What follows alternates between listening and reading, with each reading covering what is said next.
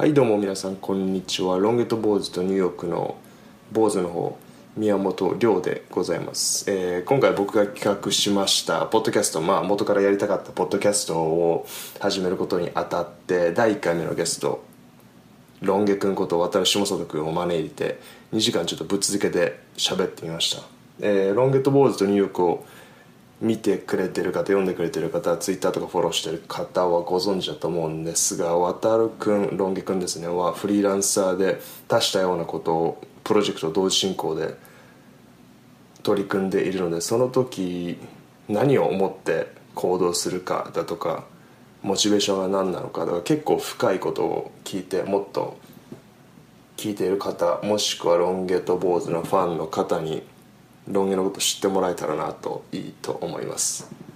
2時間ぶっ続けてちょっとグダグダですがどうぞお楽しみください。はいどうも。やってまいりました。R という男。第1回目オフィシャルの1回目、前ねあの5時間ぐらいぶっ続けて喋ったんですけれども これはちょっと喋りすぎだろっていうことでもうちょっとまとめていこうと。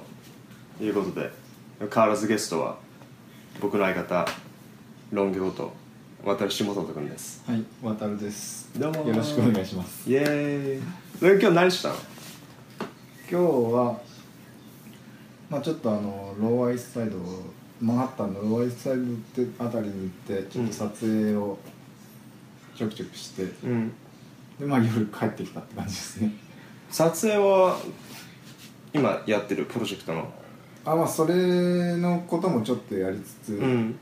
なんかあともう一個友人のフォトグラファうんうんーが撮影したいっていう、なんかまあ多分彼がよくお世話になってるお店のなんか SNS 用の写真とか撮りたいっつってまあ俺がモデルとしてでもなんか俺普段撮ってる側でもあるからうん。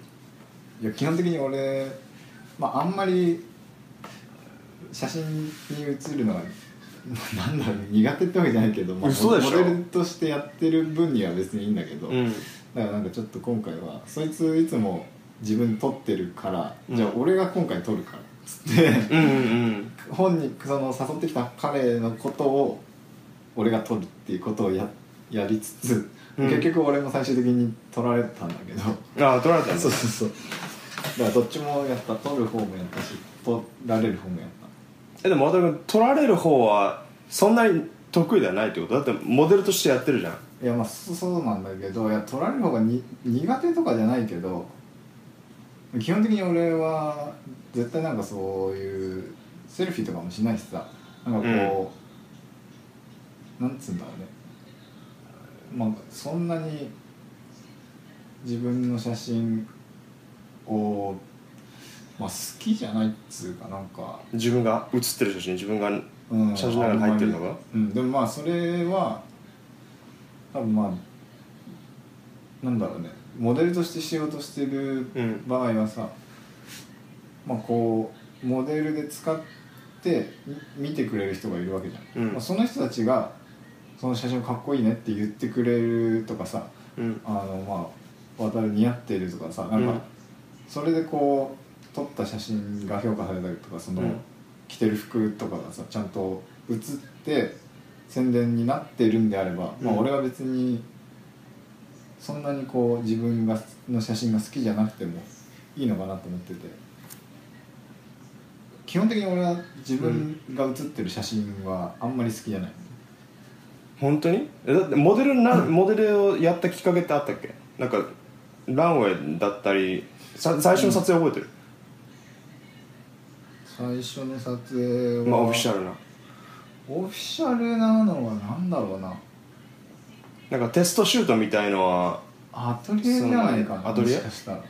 最初がアトリエ。かもしんないね。そのぐらいに遡るんじゃないかアトリエで最初ああのアトリエニューヨークっていうあのニューヨークでファッション好きな特にメンズファッションが好きな人は結構知ってる伝説的なお店があるんだけれどもすごくハイエンドですごくかっこよくて僕たちが好きなうん。お店なんですけれどアトリエニューヨークっていうそれのオリジナルのお店今はちょっとオーナーが変わっちゃった変わってちょっと携帯が変わっちゃったんだけどそれのオリジナルの一番かっこいい時のお店うん。のテストシュート。なルックブックのさルックブックの撮影っていうかそのウェブ用の撮影だったっけあれ？じゃああれはあの10周年記念でうん10個のデザイナー、まあ、ブランドうん。がアトリエに10周年エクスクルーシブのうん。コレクションを、まあ、作ってくれて、うん。それのモデルうん。をしたんだよね俺が。それが初めてだったかもしれない。あっちから連絡したんだっけ？そうオーナーのカルロさうん。んから。だったかな？たかまあ悟さんかどっちかからだったんだけど。うん連絡が来て。それが最初だったんだ。多分ねそのテストシュートとかみたいなのじゃないなんか仕事みたいな感じでうん。もらったのは、そうだったかなと思う。それでウェブ用に撮ってうん。初めてこう写真として画像としてなって出てうん。それなんかかっこよく撮ってくれたわけじゃん。それでうん人から「いいね」って言われても渡君は「なんかそうかな」みたいな感じいやでもね俺の中でうん。あのそのアトリエのシュートはうん。まあ好きだったね。すごい、まあ自分が好きなファッションでもあるし。うん、うん、そうだね。あれがまあ今でも一番一番まあ別に一番とかはないけど、うん。まあでもかなり好きな撮影であん中でもまあ好きな写真はあるけどでもそういうふうに好きな写真って俺は結構本当に少ないかなと思って今日もその,、その話をさっきその友人と一緒にしてたんだけどうん。こうみ見返してもなんか自分の写真でモデルしてるので自分でこういいなって思える写真が少ないというか、うん。まあ、それはその写真自体の 良し悪しっていうよりは自分自分だから自分を客観的に見れてないというかね、うーん。うん、あくまで、まあ、どんだけこうかっこよく撮ってくれてても、まあ、結局俺は自分は自分だからさ、うん。なんかまあ分かんないんだよね。どれがいい写真かっていうのが分かんないっていう。渡君それたまに言うよね。たあの648とかあのあの僕たちがやってるオンラインブティックの648のルあの撮影とか、うん。あの商品商品をスタイリングしてうん。外で撮ったり中で撮ったりスタジオで撮ったりしてるんですけれども渡君が自分が写ってる写真で俺が撮ったりとかしてうん。で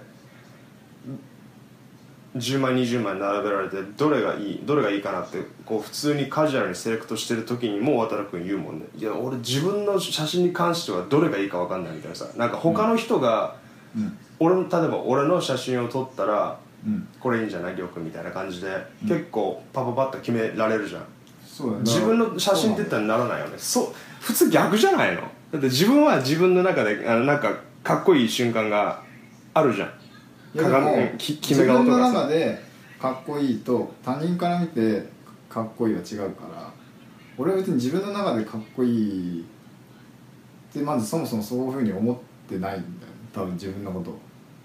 でだからまあそれだけど他人から見てもらった時にかっこいいって思えるんだったらな何でもいいというかうん。自分の中のかっこいいとかは俺はないかな。そうなってくるとえその時にこれ自分本当本当に10枚あってうん。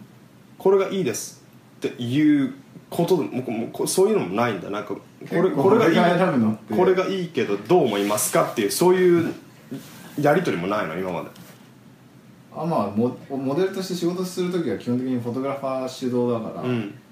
まあ、モデルは選ぶことはない。ようんうん。まあ勝手にできたやつを送ってもらうから選択権とかはない、うん。うん。しそうだね。なんかうん。自分俺が選ぶ自分の写真選ぶとうん。結構顔隠れてるのとかが多くなああそうなんだ。る、うん、もしかしたら顔映ってないやつとか。いやそうそうそう。とかもう本当に遠くで撮ってあって自分の顔が認識できるか分かんないぐらい。でも俺は髪が長いからさ。うんうんうん。あ渡るだなって分かるとかまあ服装で渡るだなって分かるけど顔とかは分かんないまあ、別に顔がすごいそうコンプレックスがあるとかそういうわけじゃないと思うけどただまあそんなにこう自分の中でかっこいいあれがわ分かんないというか。でもまあ撮ってる側としては、うん。他の人のかっこよさというかうん。は分かるから他の人の写真、俺が撮った時はやっぱバンバン選べる。うん。けどまあ自分に関しては分からないもしさこれでさ、まあ、結構レアなケースかもしれないけどモデルの人と相談して例えばモデルの人が渡君にえあの依頼してうん。あの自分のポポートフォリオ取ってくださいとかさうん。あのそういう依頼が来たら来てモデルと被写体と渡君と一緒に選ぶってなった時にうん。もしあっちがうん。ぼ「私これがいいです」とか「僕はこれがいいです」っていうことになったらうん渡君は一応渡君の一応そのベストな一枚を伝えてそれですり合わせていく感じなの、ね。もちろん。もうクライアント次第って感じ？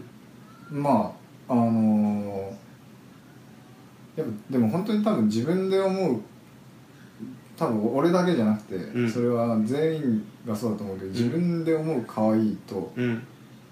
他人が見た時の可愛いとか違うからずれてるからうんまあそうだね。だから俺は他人から見た目線でのうん。選択をするしそんな感じなのかな。まあでもこうなんだろうね。あの人気の子みたいな人とかはさ、うん。まあ、自撮りとかもバンバンするし慣れてるからさ、それでなんだろう SNS とかに上げてさうん。ライクがどんぐらい来てコメントがどんぐらい来てっていうそのインプレッションがどのぐらいなのかっていうのをさうん。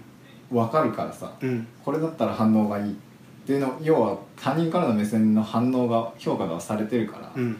それに慣れてる人とかだったらね分かるかもしれないよね自分のあの他人から見て受けがいい写真がどういう角度かとかさ。うん。そういうのまあ分かった上でそういうふうに言えるんだったらそれはいいんだろうなっては思う。うん。俺はただ自分ではこうそういうことを一切しないからうん自分の中で他人に受ける自分の写真は分からないっていううん。感じだね。じゃあもうフォトグラ後からなんかあの写真の方が良かったなっていうのもないんだ。もうそれはもう完全に執着がもうゼロなんだ。ない。一切ないねそれは。もうそれはもう完全に、まあ、自分がフォトグラファーだから分かるかもしれないけどね。まあ基本的にだから俺がモデルの場合フォトグラファーが誰か他にいてうん。彼らが選んでレタッチしして仕上げた写真だから俺俺はそれをもう完全に信じてる。うんだ,、から別に文句言うこともないしうん。まああの基本的には感謝をしているというか、うん。そんな感じだねそのアトリエでの撮影ってさうん。カルロさんがスタイリストでサトルさんが撮った感じ？うん。あのモーガンっていううんリー・モーガンっていうフォトグラファーがいるんだけど、うん。まあ彼が撮ったフォトグラファーのちゃんとあのエージェンシーに入っている人が撮ったかな、彼らがそのスタイリングとかディレクションみたいのして、うん。そうだよね。多分いろんな撮影やったと思うけどさ渡君モデルとしてでもフォトグラファーとしてでもさあともうクリエイティブディレクションとしてもやってるやったこともあると思うけど、やっぱりプロの人プロの渡君から見てあこの人の仕事はであのすごいなって思う瞬間って人それぞれあるやっぱり。例えば渡君があのブブログで書いたさうん。あのプロの超有名な人の一人うん。フォトグラファーの人はセットであの撮影でうん。参加してる人の名前をちゃんと覚えて顔を全部認識してうん。こう一体感を作り上げるっていうかさ。うんそうだね。それに関してはまあ写真の技術とかそういうものではないけどうん。まあなんかその自分の多分得意分野はそれぞれあるあるんだろうね。その人はそういう場の雰囲気とかをさうん。作るのもうまいしうん。それを生かしてなんかこうモデルを多分盛り上げの気分とかをさ、うん。盛り上げていい表情を作るのが得意なのかもしれないし、うん。でまあそういうタイプだけじゃないと思うしね、うん。他のフォトグラファーも。もう本当になんかすごい細かい指示とかを出しても自分の中でビジョンが、ん。絵が見えててそれを追求していくフォトグラファーとかもいるしさ、うん。まあ全然人それぞれだと思う思うね。やりにくかった人とかいる？今までやりにくい？うーん俺のなんかまあ写真とかを見てくれたことがある人は、まあ分かると思うんだけど基本的に俺がモデルで使われる時とかって結構クールな立ち振る舞いを求められることが多くて、まあ、そういう方面で使われることが多いんだけどたまに笑ってとかうん。なんか踊ってみたいなさそういうなんかこうポップなことを 求められると結構難しいね。結構てか俺にはすごい難しい、うん。あの笑いをうまく笑うっていうのはやっぱあれはモデルとしてとかそのうん。俳優とかさ、うん。わかんないけどあれは本当練習というかうん。しないとできないもんだよね多分俺はでもそういうのをほとんど求められないから、うんうん別に特にそういう練習とかしてないからこそなんかそういうのを求められた時にはマジで困る。うん。本当にうまく笑えなくてそういう時はなんか場の場をなんかこうフォトグラファーとか、うん。その周りにいる人とか適当なジョーク的なものを飛ばしてくれて、自然に笑う。ようにしてくれるんだ。ようにしてくれる、うん。でダンスは？ダンス。って踊れって言われたらダンスっていうどうするダンスとかじゃないけど、うん。なんかこう音楽とか急に流してさ、うん。なんか、まあ、キャスティングの時とかかなそういうの。キャスティングの時とかで、うん。例えば動画、まあ、CM とかね。うん。でなんか30秒ぐらい動画撮るから、うん。この前言ったのが、うん。まあ、なんか何のキャスティングだか忘れちゃったんだけど呼ばれて行ってうん。なんかビデオを回してるから、うんそれでまあ軽い自己紹介と好うん。きな音楽を教えてくださいみたいな、うん。っていう感じでなんつってんだっけ？レディオヘッドの、うん。が好きですみたいなこと言ったんだよ多分。うん。そしたらなんかじゃあ音楽流すから踊ってみたいな。マジで？言われてはと思って。いやわかんない。でも踊れっつってもさ別にそのダンスやってるわけでもないしさうん俺は、うんクラブにクラブ行って行って踊るわけでもないしじゃないからもうわかんないやん。でもなんかとりあえずこのさ俺は髪の毛をがこの髪の毛をこうどなんつうの動動きをね。フルに生かして。そうそういうのかなと思ってとりあえずまあ動いてみたけど、まあ、そういうのは苦手だなと思った。キャスティングだったらそういうことあるんだ？あるしまああるよ。それあるしそれ撮影の時も多分あの場面によってはあるあるよねそういう笑顔笑顔とかはある？ちなみにそのキャスティングは受かった？いや受かんないよ。受かんない。当然受かんないよ、ダメだった？うん、何のやつだったっけな？何だったっけ忘れちゃった。でもブランドだったよね。ななんかのブランドじゃなかった？なんかその話聞いた気がするけど。コーラいや違うな。なんかね。CM? なんかの CM かなんかだった気がするんだけどね。えーこの CM が この CM 通ってた渡る君のもしかしたらうん。このロン毛をな爽やかな笑顔とかね。爽やかな笑顔プラスしちゃってるような感じのやつがあったかもしれないね。髪髪の毛を振り乱して。うん。で逆に渡る君がフォトグラファーとしてさモデル撮る時とかにさ結構モデルの人のこの心理を読んだりするの？なんか多分こうやった方がやりやすいだろうなとか。結構それもしくはなんか結構渡る君の中での撮りたいのがあってそれに向かって突き詰めていく感じ俺は基本的に俺の撮りたい像がある。うん。かな。でもまあストリートスナップとかがまあ主に今までやってたからうん。基本的にはこう偶発的なものというかさうん。撮る場所も違えばうん。ライティングも違うし、うん。まあ、人も違うし、まあ、いろんな要素が全てが偶然に出来上がるものというか、うん。まあ、それでも一応なんあのまあその被写体を見つけてからはどういうイメージ撮るかみたいなうん。のとこまあ瞬時に判断するしかないんだけどさ、うん。まあ、そういうことを考えながら通るかな俺は。うん。最近ストレートスナップやってないけどさ昔やってた時ってさもう、うん。被写体を見つけるじゃん。この人撮りたいって言ったら見つけるじゃん。うん。結構あのつ後をつけるじゃん。後つけてさ、あの人の人のいないところなんかこう、あのちゃんとバックグラウンドに人がいなくてちゃんと抜け抜けの写真が撮れるようなところまでついてうん。いくとかあるじゃん。その、それで止めてうん。どんどんこう応用なんかこうもうそこ瞬時にパンパンパンパンっては判断していく感じなの。そうだね。まずそう。人を見つけたらその場で声かけることは一切なく実はねしばらくちょっとそうちょっと尾行する、うん。尾行通過ね そのその人がどういう服装なのか、うん。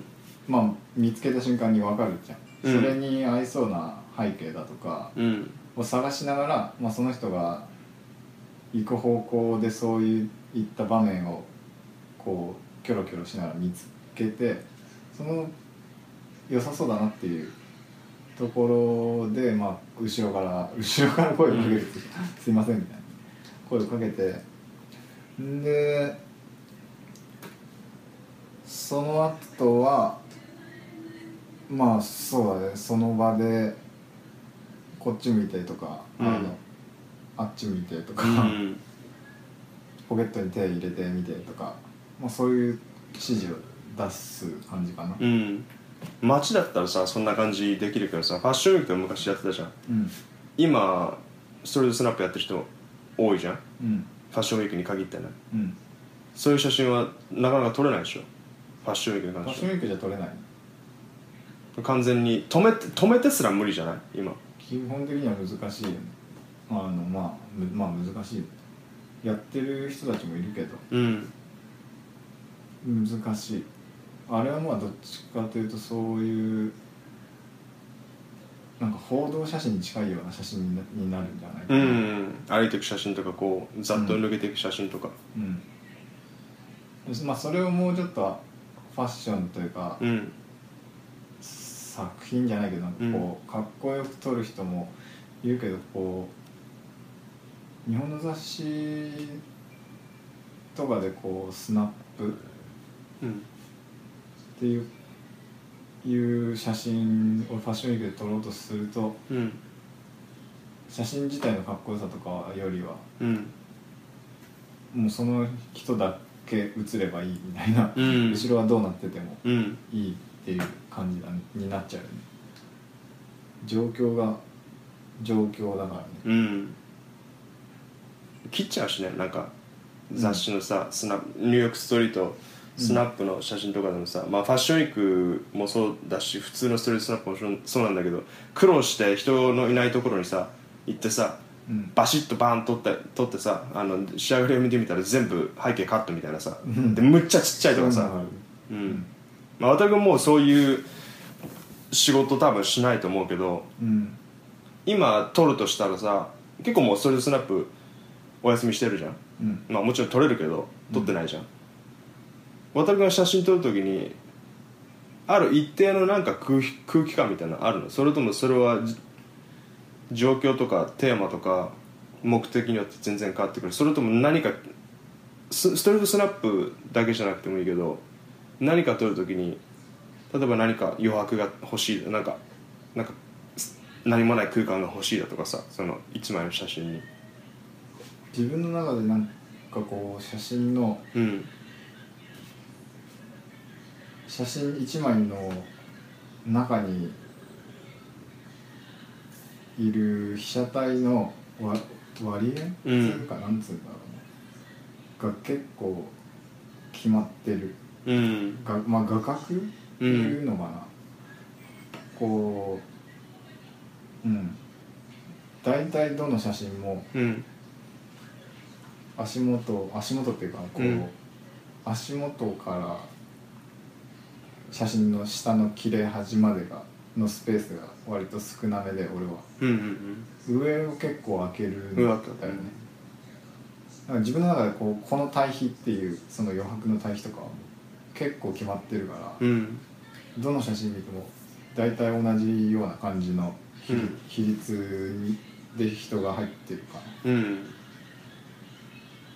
ん。それそれはスナップのみ。他の例えばさエディトリアルだとか。ああまあそれはスナップのみかな、うん。まあでも基本的にそれがまあ好きなスタイルの一つというかね。うん。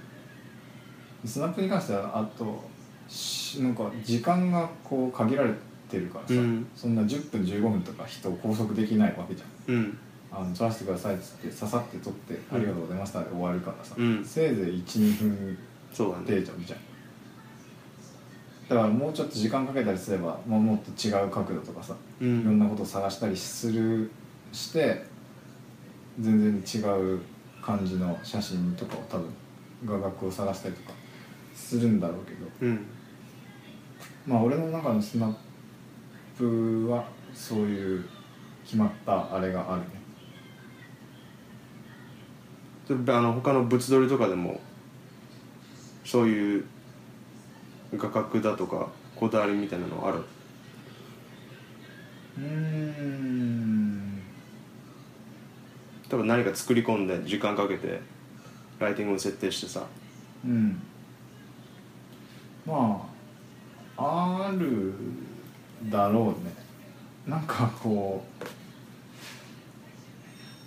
うーんでもなんかねそれはあんまりまだ具体的にこうこういうのが好きだっていううんのが確立されてないかなまだ俺の中では。うん。スナップはまあある程度長い期間ねうん。やったからどういうのが好きだって言えるけどうん。スナップ以外の写真に関してはそんなに俺は専門でやってきてないから、うん。まだその自分のテイストスタイルを確立しきってないうん。感じがするね。男もモデルもやってフォトグラファーもやってるじゃん。で、うん。他のプロジェクトもやってるじゃん。うん。1年前と比べてモデルとかフォトグラファーに対してのモチベーションって変わってくるじゃん。うん。もしそのモチベーションが減ってきてでも仕事があったらそれは行くの？わその仕事を取る？渡る？仕事による？例えばモデルの仕事が来てさもしモデル、まあ、渡るがモデルとしてモデルをすることに対してモチベーションが下がってるとするじゃん。他のことになんかこうまあ時間使えたりとかさ、それは仕事にもちろんよるけど、うん。基本的には受けるんじゃないかな、ん。なんかそのまあまあ本当仕事によるね。仕事内容によるから結構断ることもあるしね。う普通んに。あの、まあ、条件が合わないとかさ、うん。そういうことも含めて。うん。そうだな。結構日本のクライアントが多いと思うけどさ、うん。フォトグラファーにしてもまあモデルはアメリカからも多分オファーうん。多いと思うけどなんかもうこの仕事できないなっていうような仕事とか来るじゃんたまに、うん。なんか理不尽なさ。うん。来るね。結構理不尽なの来るじゃん。うん。無茶ぶりがさ。うん。まあそういうのはもう僕の条件はこうでって言うからうん。まあそれでそれで飲んでくれるんだったらうん。もちろん俺はやるけどあ無視とかしないんだ。一応返すんだ。無視はしてないと思う。もう無視はしてないと思うけどね。うん。あでもなんか本当に興味ないなんかこうあれなんつうの。あのこういうのやりませんかっていう仕事というか。提案？あの仕事じゃなくてなんつうんだろうね。例えば SNS のさうん。インフルエンサーの仕事みたいなさ、うん。そういうの結構毎日ぐらい来るんだけえど、ー、まあ、そういうの全部仕方してる。でも写真に仕事に関しては一応、まあ、そういう条件では厳しいですっていうことを言って自分のものを出して、まあ、うんそれで基本的にあのじゃあ今回は合わないんですみませんって言われることが多いから。うんまあまあ俺もそのつもりで返してるだけどね、うん。それで通ったらまあやるけど。まあ通ったらもちろんうん。責任を持ってやるけどね、うん。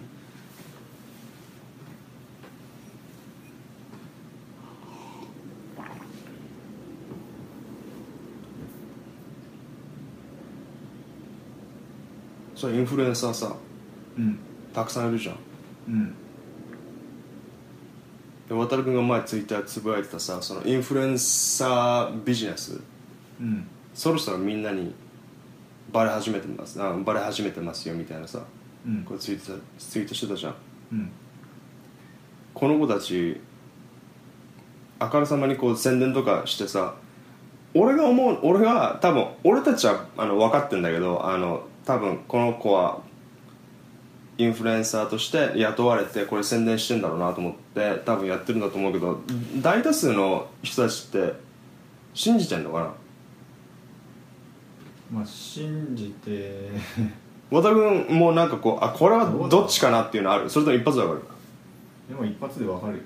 るうん。っていうかまあその商品がどうとかじゃなくて人じゃん？結局、うん。その人はこういうことやる人だしこの人はそういうのには乗らない人だなっていうのがまあそのその人の今までの SNS のフィードとか見てればわかるからうん。あまたかっていう感じでやってくる子は、まあまあじゃあ実際その子はそういう PR のものじゃなかったとしてもあまた PR だろうなって逆に思っちゃうけどね、うん。本当にその子が推したい商品とか自分が好きでただ紹介してるだけとかでもうん。あまたそうそういう感じかなとか思っちゃうけど。うん。それさ渡君もあのインフルエンサーとして仕事がたくさん来るわけじゃん。でも興味ないことは全部こだわってるわけじゃん。うん。まあ仕方だね、全部それで結構お金が入るとしてもやらない？それは。あまあ普通にお金のことが書いてあることもあるけど、うん。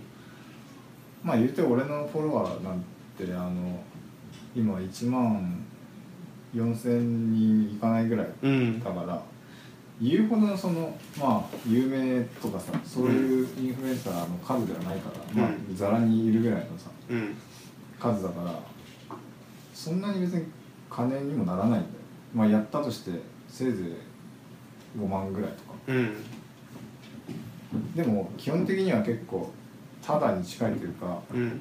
まあ、うちの商品あげるからっていう。別にお金にもならない。で興味のないプロダクトが俺の場合多いから、まあそれがわかんねえな。うん。300万円あげますとかさ、うん。そんぐらいの額になったら考えるよさすがに、うん。でも、まあ、5万もらうからそれ別に俺が興味ないことをうん。やるみたいな。まあ言ったら小銭稼ぎでなんか目先まあ本当目先の金じゃん、そんなの。うん。それを取ってなんかこう自分の信頼うん。をね下げるっていうのはまあバカだなっていうか、うん。俺はそういうふうに思ってるから、うん。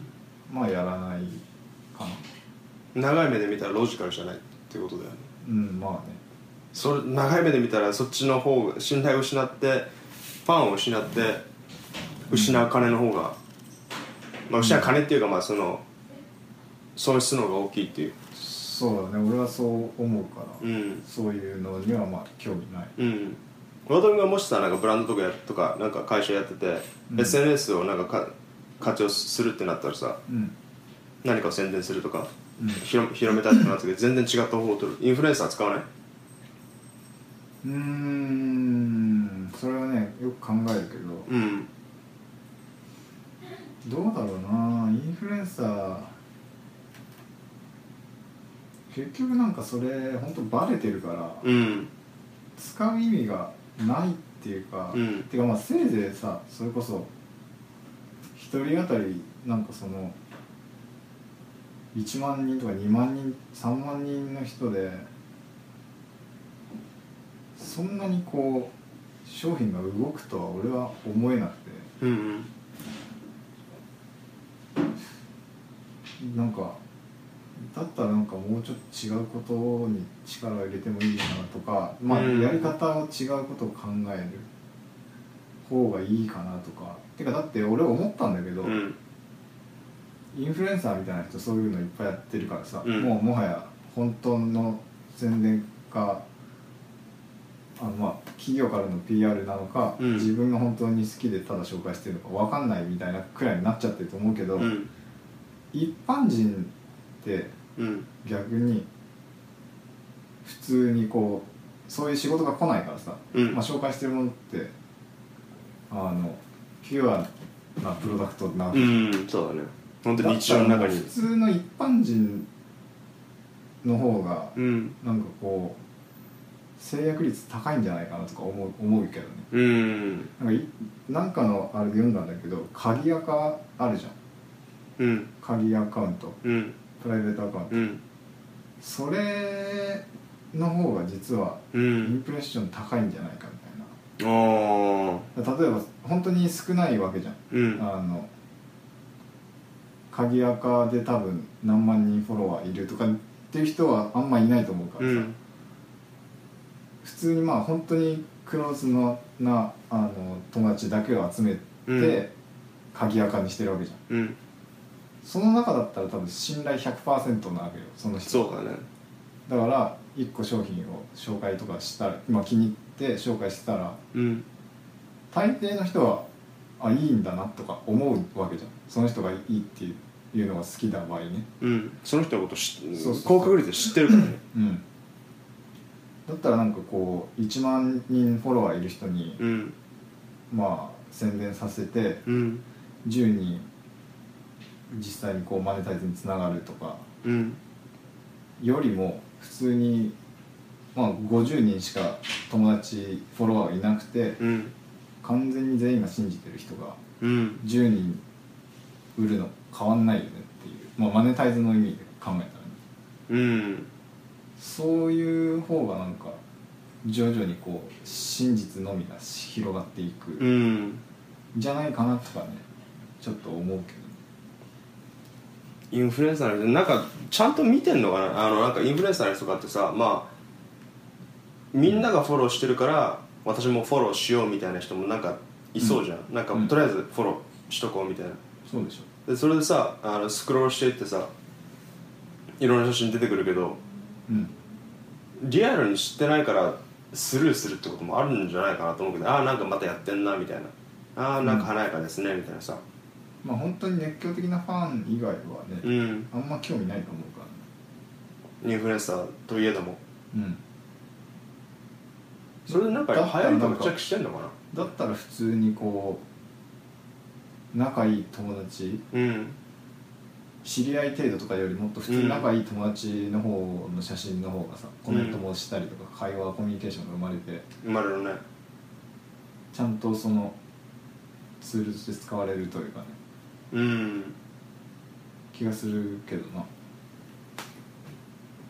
なんかそんなになんかこう簡単にフォロワー多い人にこう使ってもらって売るっていうのはもう、まあ、古いじゃないけどさなんかこう効率が悪いような気がするよねでもね。まあそれに結局大企業のお偉いさんたちがまあ気づいてないっていうかさ。うん。とりあえずやっとけ予みたいな。算をつ、そこに使ってくださいっていうことなんで多分もうあのうん。効果とかどうでもいいんだよねそこにやってますっていうそれが多分うん。うん大事なんだと思うんだよね、うん。もそういうぐらいの感じになってて。あんまりだからうまく使えてない人が、うん。人っていうかまあ企業が多かったりするんじゃないかなとか。もしかしたら、もう。うん。そういうことに SNS マーケティングすらなんかノルマがあるかもしれないよね。うん。一月まあそってちかに1日50人にうん。配,、あの配れとかさ、うん。あの効果はとりあえず置いといてみたいな。うん。報告しないからな。その大大企業になればなるほどさもう末端のところまで絶対行かないじゃん一応報告はするかもしれない。どれだけ送りましたって報告はすると思うけどその費用対効果のレポートまでしないじゃん。とりあえずやっときましたみたいなさ。まあそうかもしれないね。やっといて写真はまあだって写真はまあそれでゲットれるわけだポスもんね。うん。トししてもらえたとしてもそこからどのぐらいのあの制約率があってとかそこまでちゃんとあのね追えないよね調べてる人とかいないような気がするけど。うんしかも日本の会社でしょなんか聞いたんだけどなんかいやりがいを感じてない人が8割ぐらいいるらしいよ今日本の企業でさ、うん。まあ俺も会社員だからあれだけど8割ってえらいこっちゃない。やりがいやりがいゼロだよ。やる気ゼロってすごくない？うん。そうだね。プラス残業だよ。うん。大変だ。生きていけねえよそんなさ アメリカでそこはアメリカでよかったよね。そうだね。会社員の立場のりょうくんからすると。残業ゼロ。ね。ストレスなしほとんど。うん。たまに嫌な客がいるけど。たまにトラブルとかあるけどさ。まあでもそれに関してはどこでもあるから、うん。絶対。たまに嫌なこととかなんか、うん。しょっちゅうあるははずじゃん、うん。らそれもうそこはもうしどこで何やろうが多分しょうがないかでもさアメリカみたいになると思う。アメリカ今フリーランサーむっちゃ多いじゃん。とうん。2000何何年だっけ？2020年ぐらい前までにさうん。半分がフリーランサーになるみたいなそういうなんか予測記事もうん。あるじゃん。うん。日本ってなんかこうアメリカのなんていうの？10年前とかさなんかこううん。アメリカは日本の5年先を行ってるとかさなんか言われるじゃん。うん。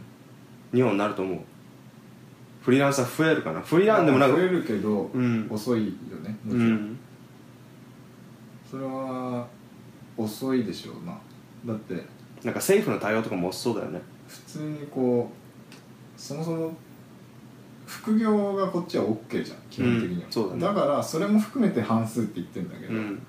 日本は副業禁止いっぱいあるからさそしたらそれで無理じゃん。もう完全にフリーランスか。うん。または企業勤めかに分かれちゃうのが大半。でもこっちはフリーランス完全にフリーランスプラスうん。働きながら副業のフリーランス業もしている人も含めて多分半数って確か数字だったと思うんだけど、うんうんうんそう思うともう日本は上がりようがないというかうんうん。進んでいくのは遅いよね。だってもう逃げ日本逃げ道ないじゃん。だってさ副業禁止で残業でしょ？うん。休みないじゃんないよ。ストレスまみれじゃん俺なな話したじゃん。なんかか同じ会社に30年いる人とか本当に尊敬するするとか言ってたじゃん。うん。すごいよね。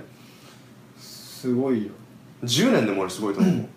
うん。でもねそれに関してもなんか昨日一昨日ぐらいにうん。読んだ記事があるんだけど、うん。まああの最近の若いやつすぐ辞めてくみたいなさ、うんうんあの確かに多分辞めたり転職するうん。率率うん。ってめちゃめちゃその10年前だから今うちら28じゃん。だかうんら今38とかの人がうん。今うちらの同じ世代の時とかと比べると今のうちらの世代とかまあ下の世代はうん。入って合わなかったらすぐや辞めたりとか転職する率めちゃめちゃ高いの、うん。うん。うん。実際多分。うん。だけどそれってなんでかっていうとうん。10年前はスマホが普及してなかったから、うんうんその記事読んだ？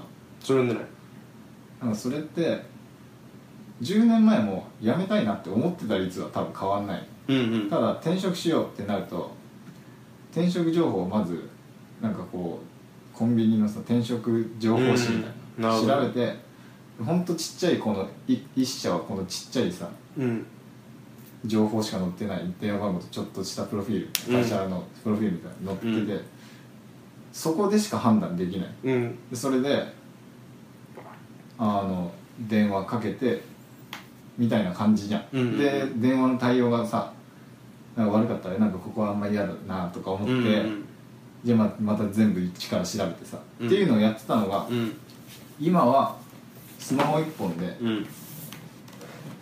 まあそこそこの記事に書いてあったこともうん。そのまま言うと、うん。もうその記事で一本で、まあ、ちょっとなんか友達とかにもうなんかこういう上司がいて嫌だなみたいな友達に相談したり LINE とかするじゃん。うん。今うちの会社その友達がじゃあ今うちの会社あの募集してるからうん。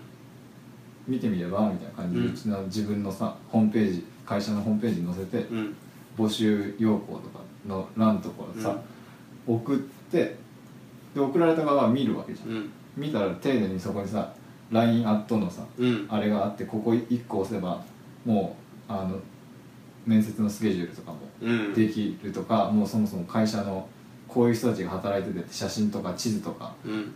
全部企業理念とか全部分かりやすく書いてあって、うんうんでもう面接までこぎつけるんです。もう30分なしにできるわけよ。うんうん。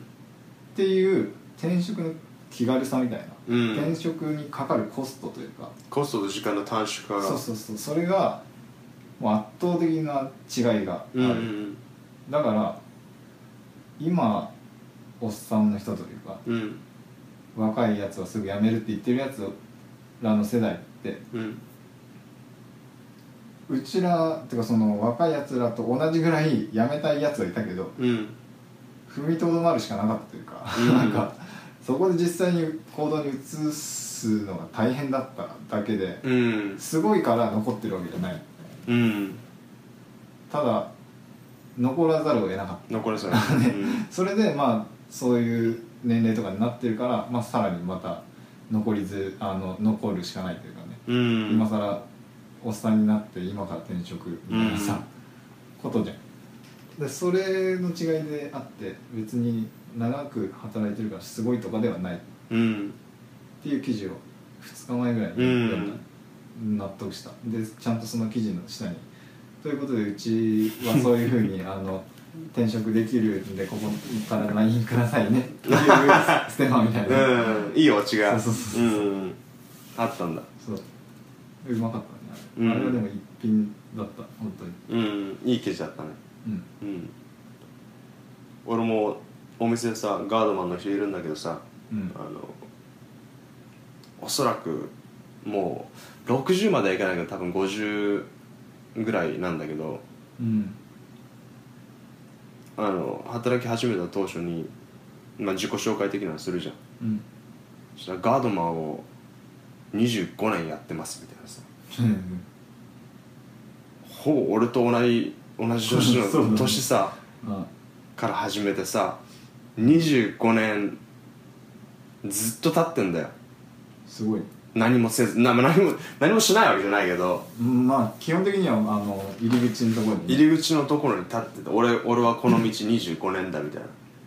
俺はあたあのすごいな。俺は頭の後ろにもう目がついてるみたいなさなんかなんかアホなこと言ってたんだけど。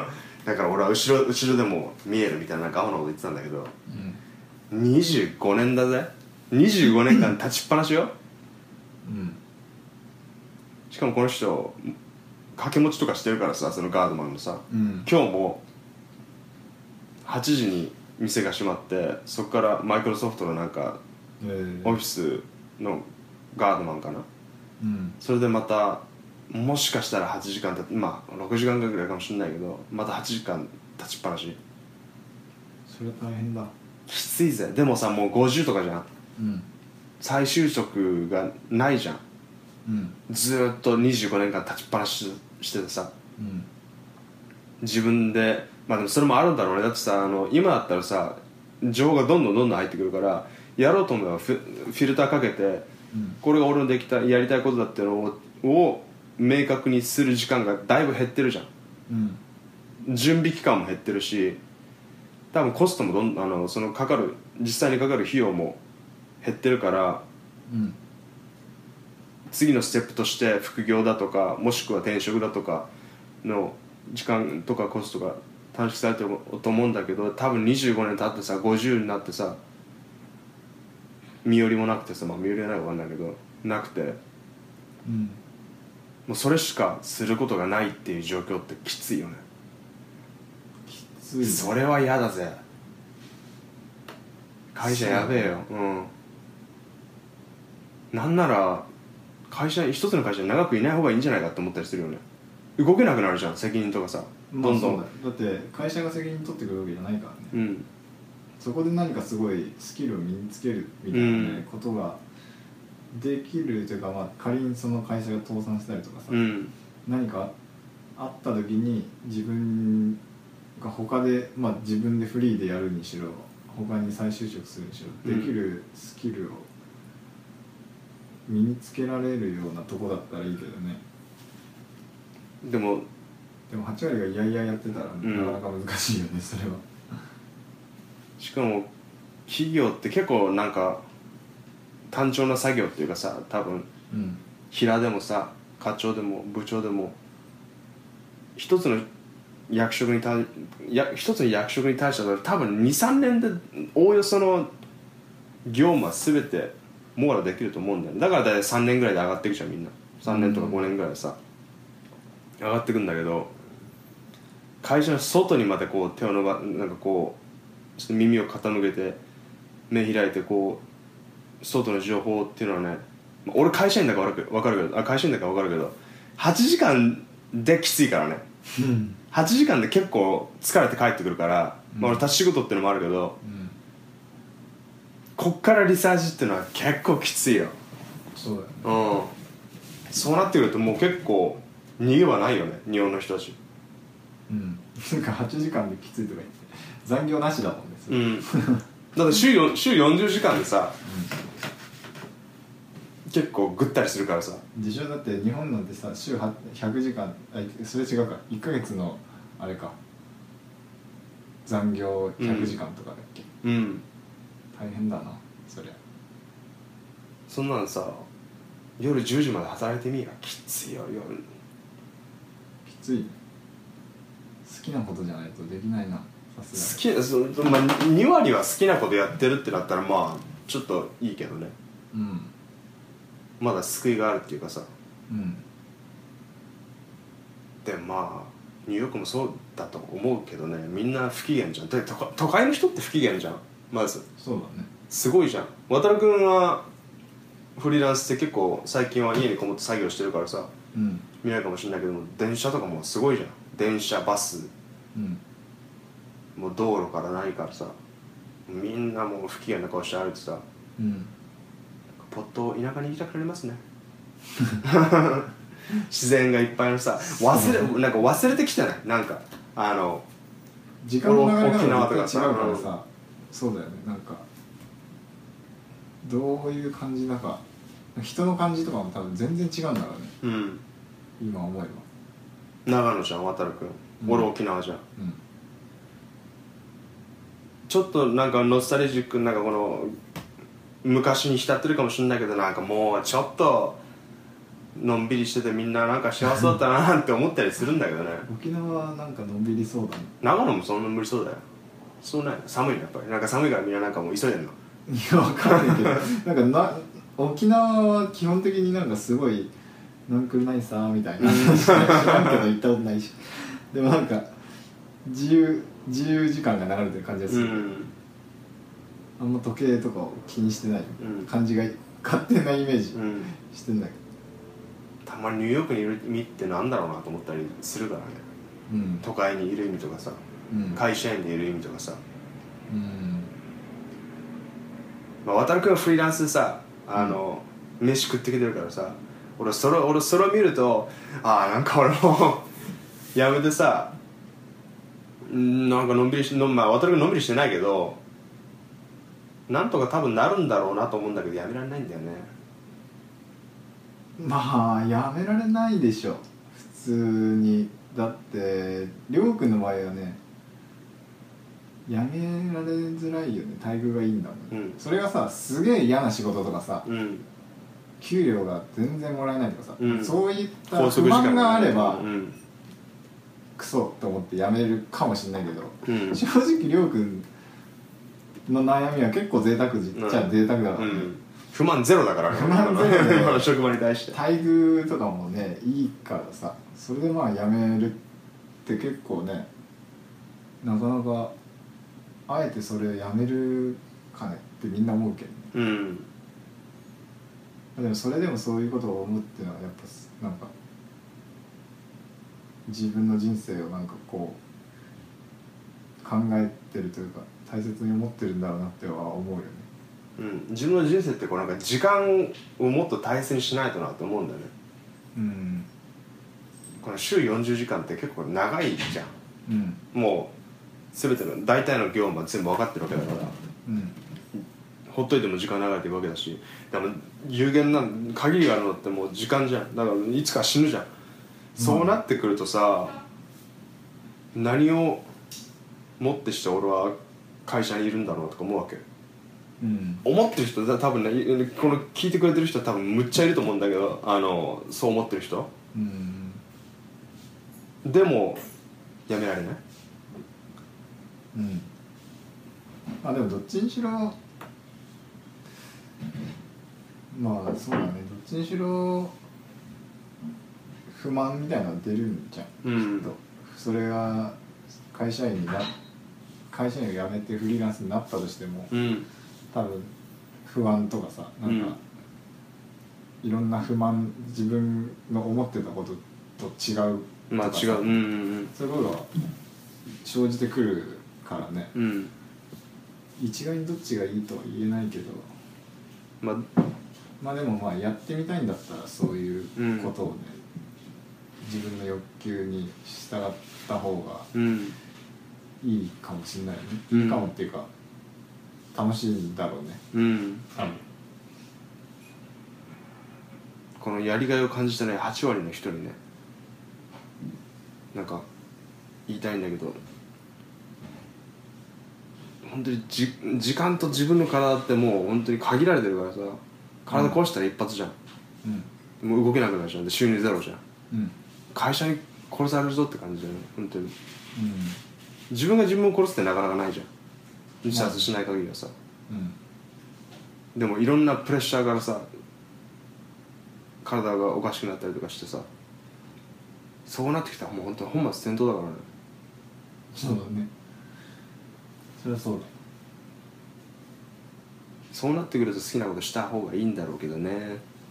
渡る君は多分渡る君なりの多分苦労があると思うんだけど。うん。あるよ。フリーランスはフリーランスでまあ楽なことばっかじゃない。ようん。もちろん。一寸先は闇ですから。ねうん。来月の給料がゼロっていうのがあるからねありえるよそんなの。何もしなかったら本当にゼロだからね。うん。それはなんか生き抜く術が身につくわな。うん。まあだからその分会社だったらね。うん。まあべあなんつうんだろうね。こう一定ある程度こう作業をうん。決,、ま決められたことをやっていれば安定して毎月お金が決められた額入ってくるから、やっぱその安定っていう部分とかはやっぱ強いよね。うんまあ体と自分の時間を使って給料もらってるようなもんだからね。うん。フリーランスの人って頭使わないといけないからね。なんかまあ会社にいると頭使わなくなるよね。うん。ちょそのその業務をこなすためのあ頭はもちろん使うんだけどもっとこう大きなうん。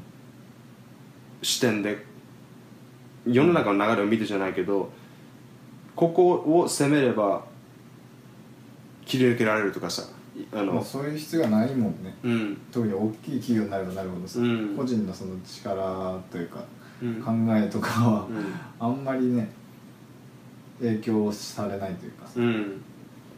俺がもしちっちゃい企業に働いてて残業とかたくさんあってなんか体酷使酷使とかしてたら多分もうちょっとまあかんななんていうの？勘を働かしてっていうかさ考えをもう考えて視野広げてもうちょっと周りに敏感になると思うんだけどやっぱね大企業に勤めてるとね安心なんですよね。うん。もう本当に思考停止状態になる思考停止の状態になるからうん。結構弱点だよそれね8割の人そうかもね。やりやるやりがいはないけど考えるのが面倒くさいから会社に行きますみたいなさ。うん。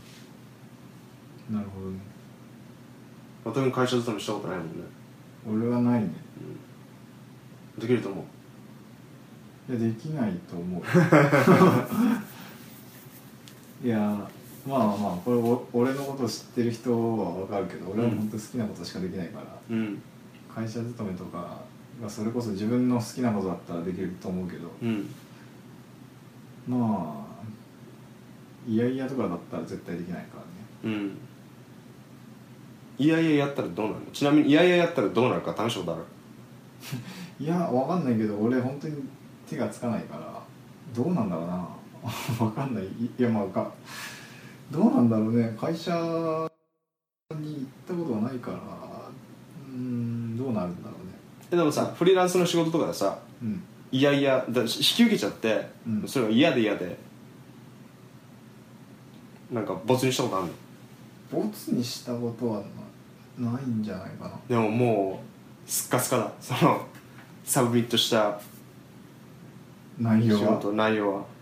でもそういう仕事もそもそも受けなかったか。自然あんまりにそういう。そういう仕事そんなに超やりたくねえみたいな。そういう仕事はね、受けてない気がするけどね、うん。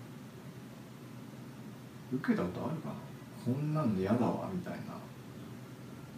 いや俺受けてない気がするね、うん。こんなの嫌だわとかのまあ、お全然そんなのあった覚えもないけど、ん。そういうのが来たとしたらそれこそだからさっき言ったみたいに、うん。自分の条件を提示するよね。だからそれが例えばお金とかさ、うん。分かりやすく言えばうん。この案件をやりたくないけどうん。まあでもやるとしたらこのぐらいもらえるんだったらやるやるよねっていうのはお互い OK の条件になるんだったらそれでやるし俺が提示した額とか条件でできないって言われたらあじゃあいいです。ってなるから、やりたくないってことをそんなに多分やってないかもしれない、うん。フリーランスに向いてる人どんな人と思う？向いてる人？向いてる人。それでもそれはみんなやり方次第で誰でも可能になると思う？それはねだって俺も別にフリーランスに向いてるかって分かんなかったからね。それに関してはさ、やってみるまで分かんなくねえかうら、ん。会社員どうなんだろう。向いてる人？まあ興味がいろいろある人とかはうん向いてるかもしれないね、まあ、自分でやりたいことやったらいいっていう話だけど、うんまあ、でもそれがこううまく事業というかねお金マネタイズして自分が生活していけるかっていうのはまた別の話だから。うん。でも好きなこととか得意なことが多い人とかうん。興味が多い人はやってみたら楽しいとは思うけどね。うん。でそのフリーランスでうまくいくいかないっていうのは多分本当最初は多分うまくいかないじゃん普通、なんかフリーランスになったからうまくいくわけじゃないというか、うん。まずやっぱ考え方とかもさ俺がこうフリー働き始めた当時と今で全然違うと思うしうん。そういうものが蓄積されてってどんどん上手くなっていくんじゃないかね。うん。別にみんなできるんじゃない？やろうと思えば。会社の社長になりたいとかも会社の社長？うん。フリーランスとはまだちょっと違うじゃまあ。ん従業員持ってさ。うん。全然俺はななりたいと思うよ。うん。ななりたいと思うっていうか俺はななってもいいとは思うけど、うん。社長になりたいっていうか、例えばもしあの海賊があるとしてさ海賊団があるとしてさうん。どのポジションが一番いい？まあ船長だよそれは航海士とかじゃないんだね。ああああどうなんだろうね。でもそれそういうのもちょっとなんか今日友達と話してたんだけど、うん俺はけ結構こうやっぱ先頭を切ってるタイプというか、うんだから多分そういう海賊的なもので言ったらやっぱキャプテンみたいな。行けみたいな。感じじゃないのかな。とりあえず俺が行ってみるみたいな感じ。そうだと思うんだけどな。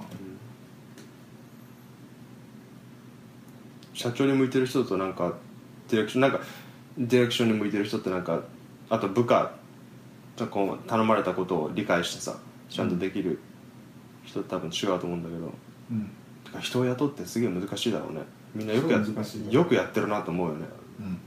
他人だもん全員。全員、うん。全員違うからね。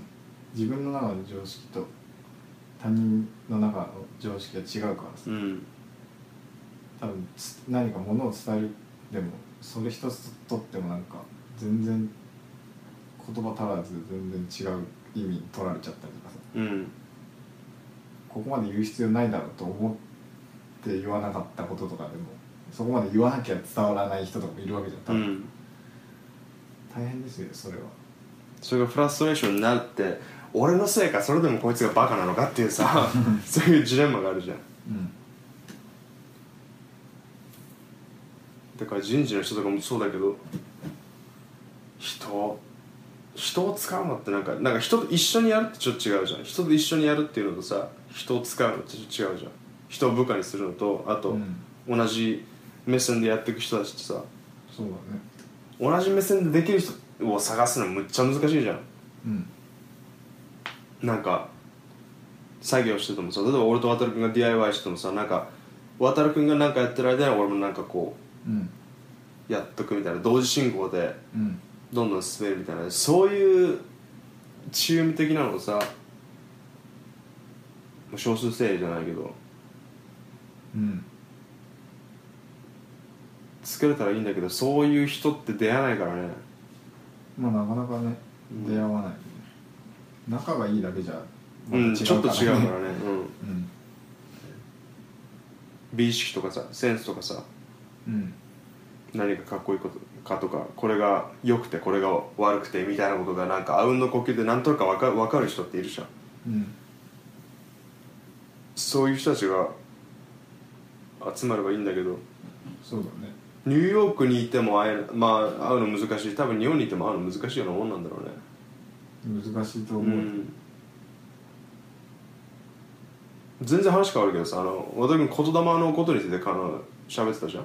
あの、うん。私あの言霊ののことについてブログで書いてたの。昔書いてたの。書いてたっけ俺。うん、言霊についてって書いてたじゃん。なんか渡君に関しては。渡君にしてはなんかすげえスピリチュアルなことだなみたいなさ。なんかこなんて書いてた俺。う多分ね言い続けるとなんかそれがああそれね。ああなるほど。原寸だなみたいなさ。うん。なんかそれはなんかあの安っぽいさポジティブなことを言い続ければいいことが起きるとかじゃなくてなんかこう、具現化したいものをうん。言葉に出し続けるとかさ。うんただまあ紙に書く人もいると思うんだけどあと渡君が書いてたのがテニスのことについて書いてなきゃだからテニスなんかイメージしてうん。声に出して打つとそこに行くとかさ相手相手もそこに行くとかさ。俺そんなこと書いてある。多分そんなこと書いてたと思うんだよね。それ言霊まだ信じてる？言霊？あこう俺はなんかどっちかというとこう声に出すとかうん。紙に書く、俺その当時のブログをはっきり覚えてないから、うん。その当時書いたことと多分今思ってることは違うかもしれないけどうん。その紙に書くとか、うん。というよりまあなんか発信したらそうなるっていう感じかな、今今俺が思うには。うん。自分の中でそれをとどめておくのでまあモチベーションを上げることができる人はうんそれでこう理想というかねうん。書いたことに近づいていいって実現する人がいると思うよ、うん。例えばその書いた紙のさ机の上に貼っといて、うん。いつでも見れる場所に置いといて、うん。それで頑張るみたいなさ、うん。それでまあ実際に頑張ってっていうのはあると思うけど、うん。それよりなんかこういうことをやりたいみたいなのがあるんだったらこう発信してみる。うんみたいな、こう SNS でもいいし、うん。ブログでもいいしそういうので言ってみるとうん。そうなりやすいんじゃないかな、うん。とは思う。同志みたいな人が集まってきたりとか、うん。あじゃあえ俺それの関係だったらこういう人知ってるよみたいな、うんうん紹介するよみたいなさ。アウトプットすることだよそうそうそうそうそっからなんかどんどんこう実現していくみたいなところは多分あるんじゃないかね。うん。自分の中で貯めとくんじゃなくてこう出すことで、種をパッと巻くことでもしかしたら誰かがうん。それをそのネタに食いついて。そうだね。何かしらの別の違った角度からのインプットがうん。あるんじゃないかな。うん。そんな気はする。うん。あじゃああれか。なんかあの渡るがなんかこうなんかやりたいなとか考えてる時とかにさうん。なんかそういうもなんていうのそういうネタがさそれに関したネタがさうん。集まってくるとかそういうことじゃないんだ。まあそういうことではないかな。うん。うん。そういうことではない。それに関して調べたかったらそれに関して調べるからね。うん。ちょっと俺が何がなんで俺それ言ったかっていうと俺なんかポッドキャストやるって言ったじゃん。うん。でそれがえなんか1週間前ぐらいじゃん。うんでそれをいろいろまあ言ってたらうん。一昨日かな一昨日あの店で普通に立ってたらうん。3人あの俺がポッドキャストで一緒に喋りたい人が3人来たのよ、えー。俺の、まあ、全員友人なんだけどうん。入れ替わり立ち替わりポンポンポン来たのね。えであこの人、まあ、忘れてたじゃないけど、うん。この人と喋りたいって人がーうん来てまあちょっとスピリチュアルな人だから俺は。もっともっとさなるほど。予兆みたいな 前兆みたいな。あそう。そういうのあるのかなと思って。そういうのあるのかなって言われたらねえよって言われたらあ そう俺はあんまりそういうスピリチュアルとかあんまり信じない、うん。まあでもいいんじゃないかな。そういうスピリチュアルなこととかまあよくわかんないけど。うん。しここなんかそういうふうに捉えられるんだったらそうポジティブに捉えていい,、いいんじゃない？なん。かなんか。どういうなんか前兆みたいなの感じたことある？なんかこれ来るなみたいな。これあでもなんかこうやってる時に、うん。あこれがこうだみたいななんかこうバッチリ噛み合う時ってぜあたまにある。うーん。多分そのりょうくんがこうやりたいって言ってて、まあ、誰と話そうかなとか思ってる時にそうやってパンパンパンって人が来るって、うん。あこいつらだみたいに思うみたいな。うん。なんかどうしようかなって俺がプロジェクトで思ってる時にあこれとこれであこうすればいいんだみたいな。うん。のが急にバンバンってうまく当てはまる時みたいなのはあるけどね、うん。なんか降ってくるみたいなうん。時は。そういう時そういう時ってもう大体リサーチしてる時とか。もうその時まあそうだね。ん私もリサーチする時って結構まんべんなく調べてそれをちゃんとファイル分けとかしてるのなんかフィルターとかにかけてる俺は興味のある。まあ基本的にだからそのツイッターとか、まあ、フェイスブックとかインスタグラム、まあ、SNS だよね。がうん。メインで情報収集してるんだけど、うん。まあだからその興味のある分野の人たちをフォローしてるわけじゃん。うん。そいつらがあの流してくるニュースとかさ。うん。そういうのを、まあ、読んでああこういう記事があるんだって、まあ、そこからそのニュースサイトとかをさ、うん。徘徊したりとかしていろんな記事を読んででだからこうスペシフィックにこう一分野に特化して調べるっていうこともまあもちろんする時もあるけどそのプロジェクトに関して、このやつはどうなんだろうって思ったらそれについてすごい調べたりとかうん。することあるけど普段はそんななんかもういろんなことをぼんやりといろんな分野を調べてるというかうん。読んでる感じかね。でそこでなんか良さそうな記事とかを見つけると俺はすぐスクショを撮ったうり、ん。たまにブックマークするうん。読み直したい時はすべだほぼ全てそのリサーチはネット上で行われてる。会話とかであったりするの？会話はねあんまない？あんまりないかな。うん。会話ではあんまりないね。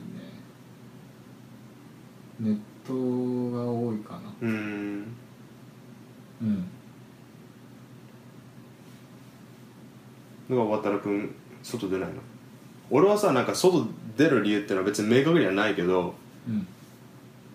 まあ今独り身だしなんかこう可愛い子の出会えるかもしれないじゃん外に行ったら。うん。もしくは誰かと会うかうん。何かを見るかさ。うん。もしくは歩いてる時になんかひらめくんじゃないかなっていうなんかそういううん。根拠のないなんかここのなんか発なんか根なんか根拠のない発想みたいなのが生まれるんじゃないかって思思って外には出るんだよ。俺うん。理由なし。にうん。渡君はもう 出ないんだ出る出る必要ないんだ出ない。気分転換ってそういうこともないの？気分転換はあんまり俺は欲してないかな。っうんていうのは多分それこそなんかストレスなくやってるからさ。うん。なんかプロジェクトこれやって違うプロジェクトやろうみたいなさ。うん。プロジェクトの切り替えがもう切り替えというかいう感じなんじゃないかな。なんか息抜きみたいな。あなんかその仕事してるっていう感覚じゃない,、ないんだよね多分。うに、ん。なんか興味のあることとか好きなことしかやってないから、うんあ遊んでるみたいなものに近いというかさ、うん。だから息抜きするっていうかまあそれ自体が息抜きみたいな感じでもあるんだよね多分。あとはだから無駄だと思ったら出ないかっていうとまあ極論はそうだけど、うん。でまあ外には出ようかなとは思う思ってるけどね、うん。最近だからちょくちょく出てるけど。うん。なんで？最近。いやまあなんかだから俺もりょうくんと一緒でその、うん。なんか変わるかなっていううん。感じだね、人と会って話してみたら、うん。何か変わるかなっていう感じだよね。変わった？いやわかんない。うん。それはわかんないけどでも好きなことばっかりやってるとそういう心理にな心理状態になるんだね。いやーどうだろうね。遊びの延長線上じゃないけどさ。うん。別の遊びをするからなんか別の脳の部分が活性化してるじゃないけどうん。それ自体が息抜きになるんだ俺はそうだと思ってるけどね。まあ息抜きしたいとかあんまり思わないね。うーん。息抜きってまあ寝るとかさごうん飯食べるとかさ、うんうんそんぐらいであってこう息抜きの時間っていうのをうん取る必要がなさそうな気がする、うん。ああ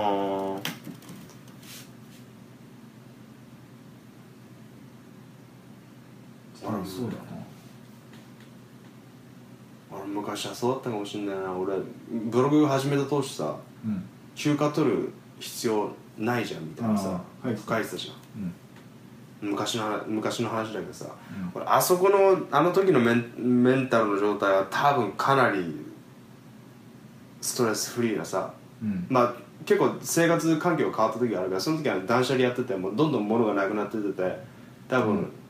なんていうの物から来るストレスがなくなってってたから多分すごい軽やかなうん。悟ったような多分精神状態になったと思うんだけど今はあんまり状況変わってないけどうん。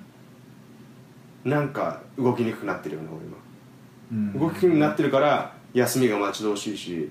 ああそうなんだ。うん。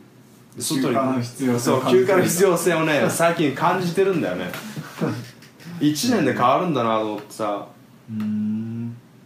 あれ1年か？いや2年前だあれは。だった、うん。ブログ始めたの2年ぐらい前だもん2年ぐらい。1年半とか前前じゃん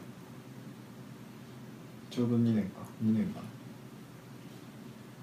断捨離しても消えないものはあるよああるんだなっていうのは。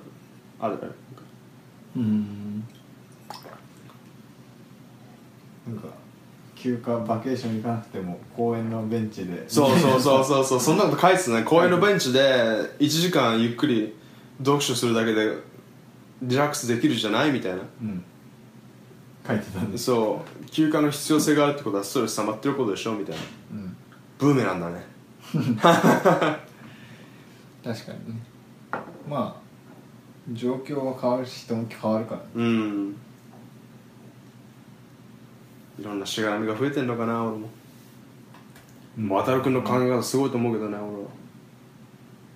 俺は。羨ましいと思ってる人たくさんいると思うよ、まあ、渡君なんかなんていうの？見せないじゃん。あのつ辛い時とかさあると思うんだけど、まあ表情に出ないじゃん。表には出さないよね本的に文句一つ言わないじゃん。何にも。そうだね。で言わないね。イライラしてる状態もあんまないじゃん。俺が見る限りだね。うん。本当にそれがない感じだ。それ溜めてるって感じでもない。うーん多分ないんじゃないかな。イライラ、まあ、仕事とかですそういうことはあんまりないのかもしれないよね、なんかプロジェクトやっててうまくいかなかった時はこれどうやって攻略しようかなみたいなもうノリだ。うん、まあそう。それかやめるか。うん。とりあえず一旦うん。一時停止？うん。それでも別にいいかなって思う。うん、てか俺そうあるべきな気がしてきたわなんか人だ人生ってさなんかストレスだってゲームしてる時とかってさうん。ストレスないじゃん。なんかまあね。ストレスあるストレス感じる人もいるかもしれないけどここからどうしようかなみたいなさこもう攻略するにはどうしようってで攻略しようと思って例えばコツコツコツコツレベル上げとかでもさうん、うん苦にならないじまあねしかもそうそれを結局さゃんうん自分の意思というか、うん。もうやりたいという欲求に従ってやってるだけだから一切ストレスないわけじゃん、うん。もうなんか本当ゲームとかをうんやりすぎて親に止められるくらいのさ、うん。それでもややめたくないみたいな、うんうんうん。そんぐらい好きだからやるわけじうん。ゃん。それと同じことをこう仕事にできたらそう仕事でそういうぐらい好きだとかさ面白いからやめられないみたいなのを感じられるようになったら、ストレスはあんまりないよね多分。もう仕事の概念が違うよね普通に一般の人とね。うん。俺は結構まあ最近新しいプロジェクトをいくつか抱えてて、うん。結構それのことばっか考えてるから、うん。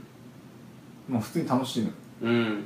どうしようかなって、うん。まあ、その悩んでることでその問題点というかうん。あるけど別にそのそれを考え解決策とかを考えるのも楽しいし。うん。うん。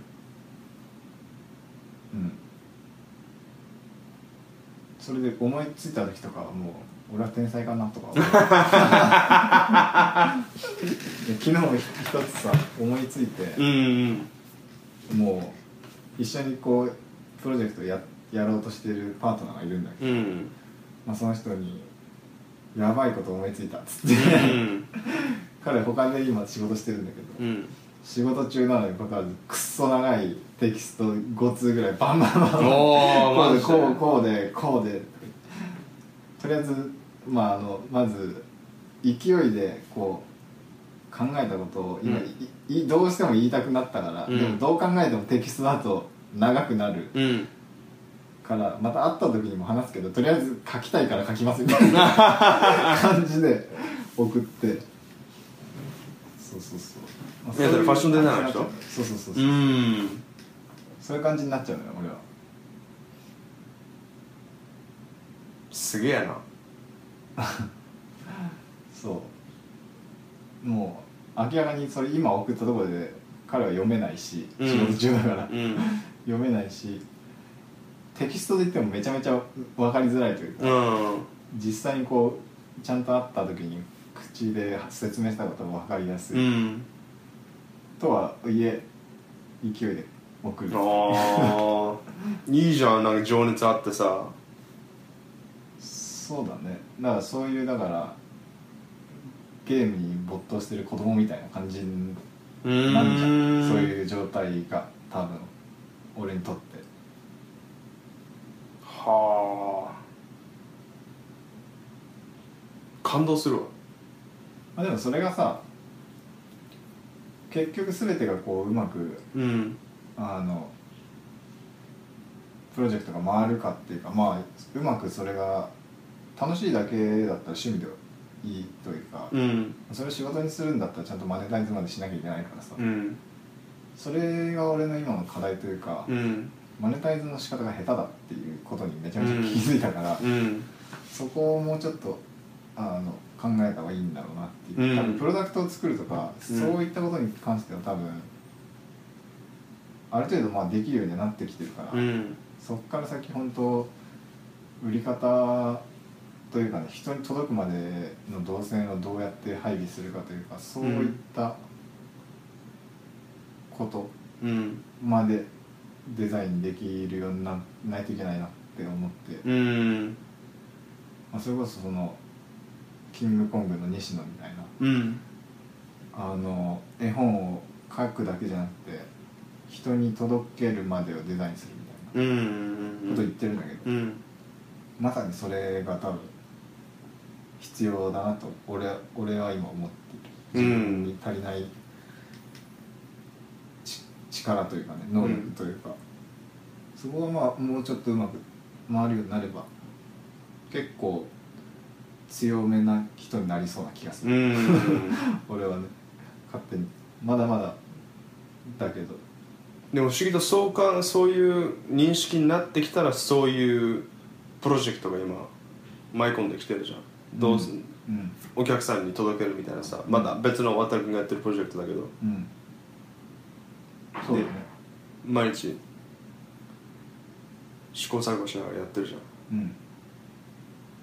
そうなそれがねあるべき姿な気がするけどね俺は。うん。そうだね。まあだから最近は結構楽しいけどね。うん。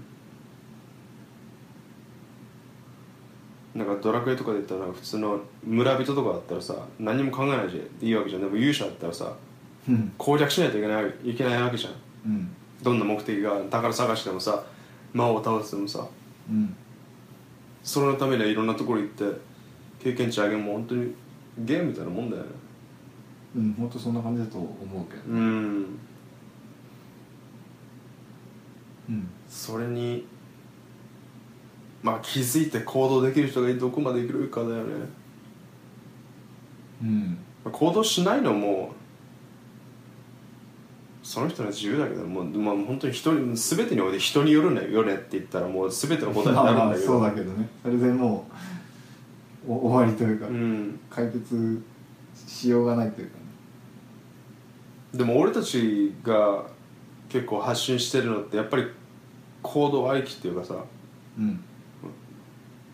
とりあえずやろうぜみたいな。とととりあえずやったら前に進めるじゃないけど経験値上がるし、うん。アウトプットすることでインプットも増えるしうん。そういうメッセージが届いてたらいいよね。でも読者の人とかツイッターの人もそうだしブログ読んでる人もそうだしさ俺たちのこと知ってるうん。人もそうだけど。まあそうだね。そうなってくると俺たちも多分後々助かるっていうかさ。うん多分俺たちのことを信頼してくれてる人たちプラス俺たちのことを見てくれてる人がいると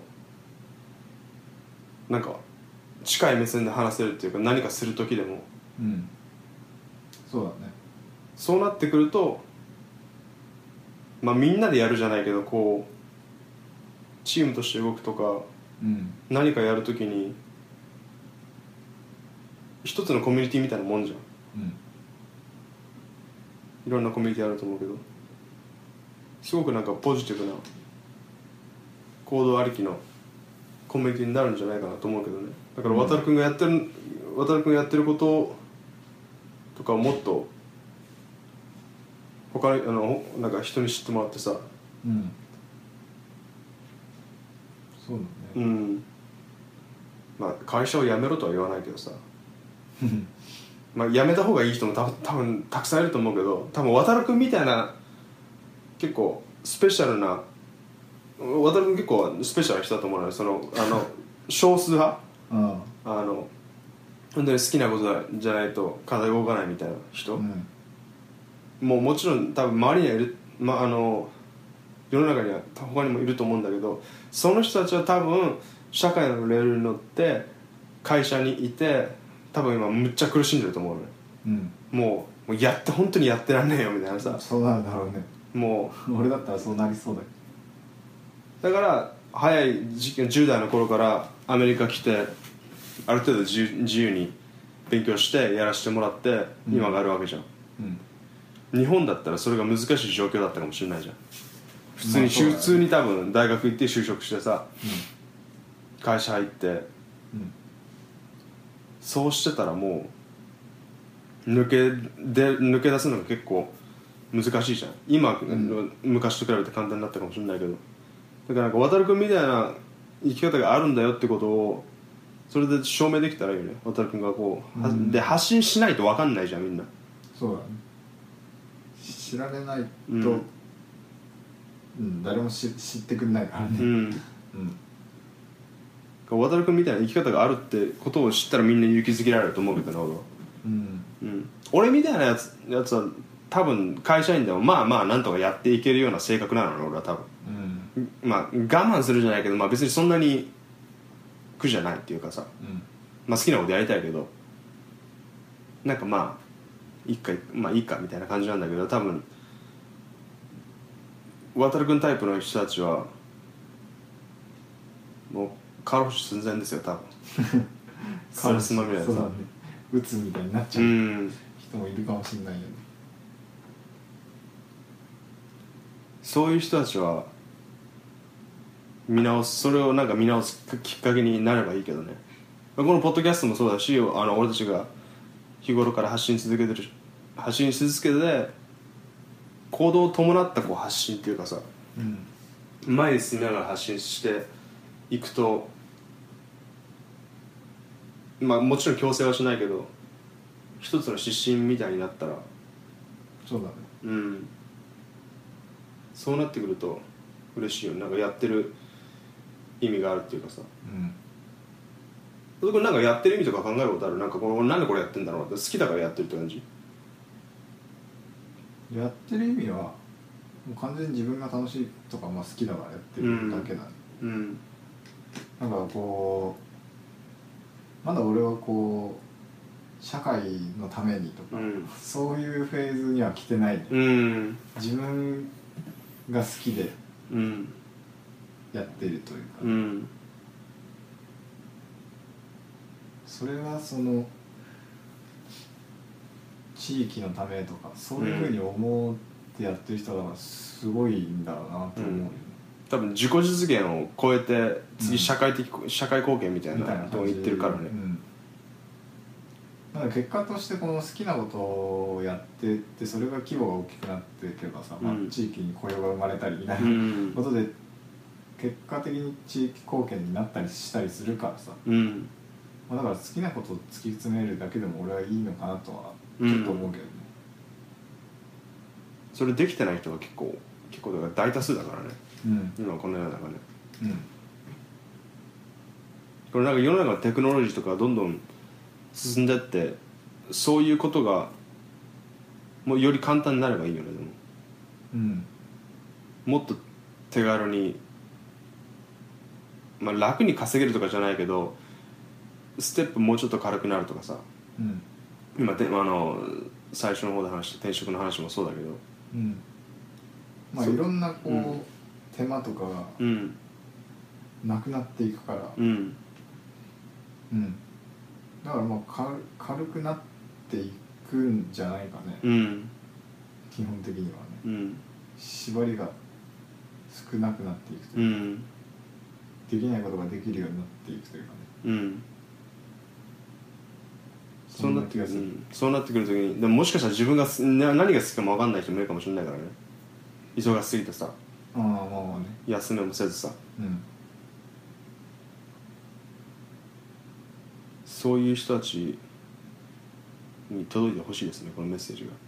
うん、好きなことを何すればいいか分かんないっていうのはあれだよね、うん。そのじゃあそうやって今までこう例えば俺はテニスをやってきたとかさ、うん。好きでだったとか、うん。まあ、ゲームやってきたとか読書が好きだとか、英語が好きだとか。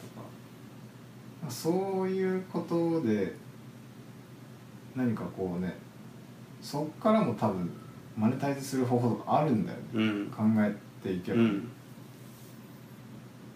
らまあそういうことになんか没頭していってみたらうん。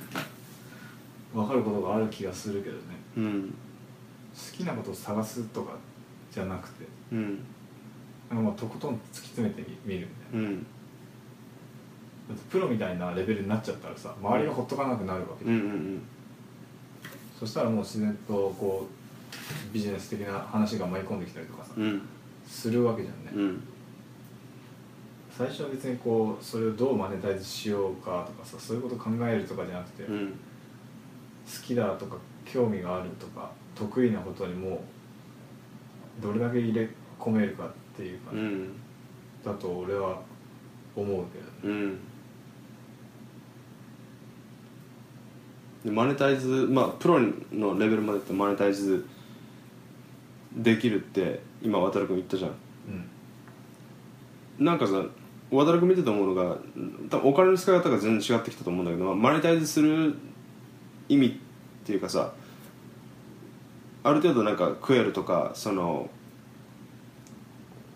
あの寝る場所があるとかさそれをクリアしたら、うん。その余った資金ってなんかこう渡君がさっき言ってた息抜きの時間がほとんどないからうん。その余った資金余ったお金を全部自分の好きなことにつぎ込めるわけじゃん。そしたらもっとでかいことできるわけじゃん。そうだね。そうなってくるとうん。俺が勝手に予想するストレスまみれのあの現代人よりお金のし使い方が全然違うと思うの俺はうん。なんか大多数の人は息抜きのために旅行行ったりだとかマッサージ行ったりだとか、うん。あの服買ったりだとかさストレス解消にさうん。そういうものがなくなってくるじゃん多分。うん。好きなことしかしてなかったらもうそれ自体が遊びなんだよ。そうそうなんだよね。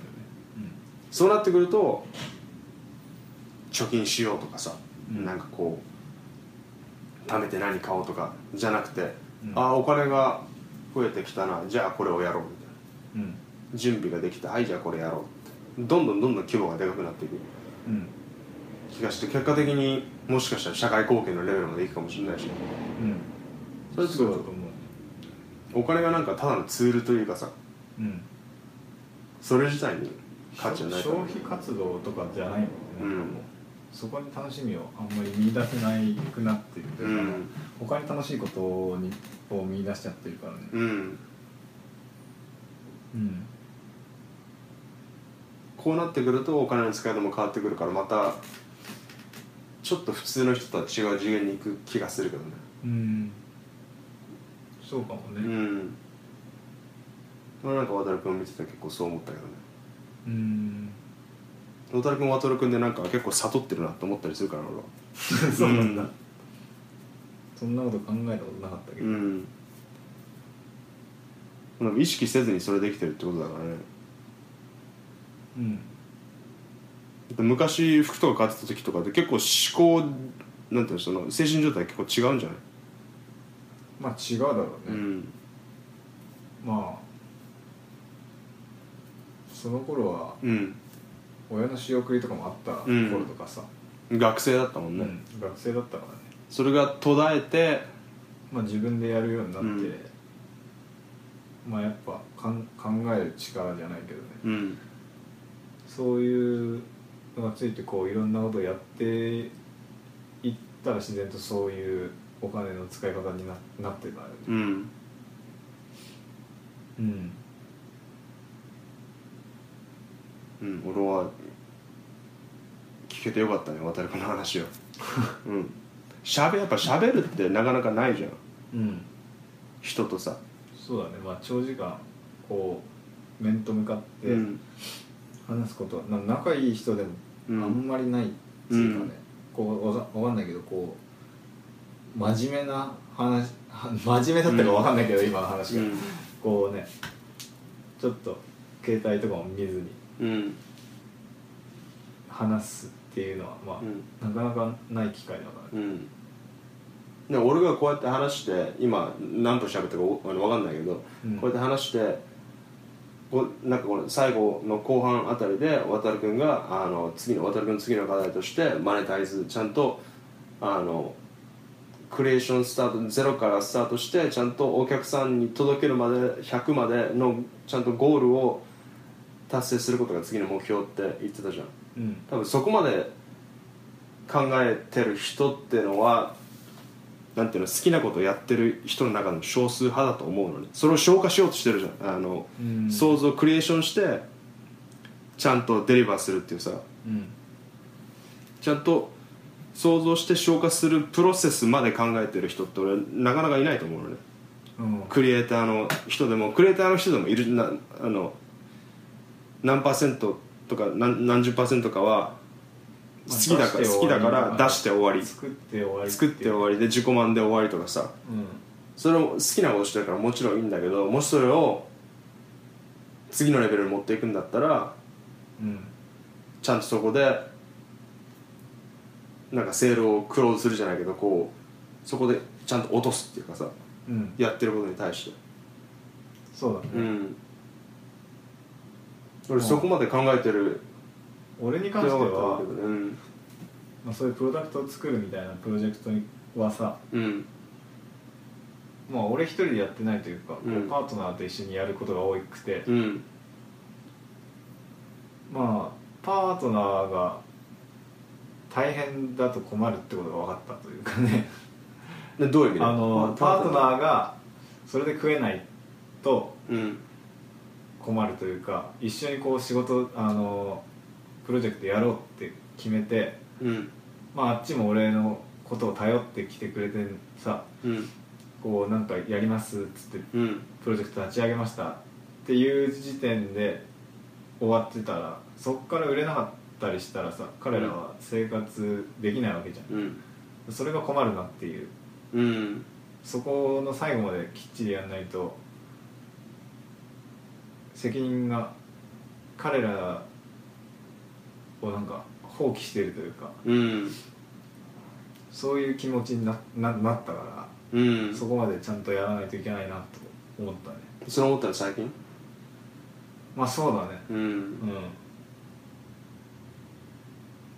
ある種のまあパートナーとかチームでやっていく上でのう。ん。いやだから自分一人だったらそれこそ本当に、まあ、自己満でいいですで、うんポンって出してさ、うん。終了とかでいいかもしれないけど、うん。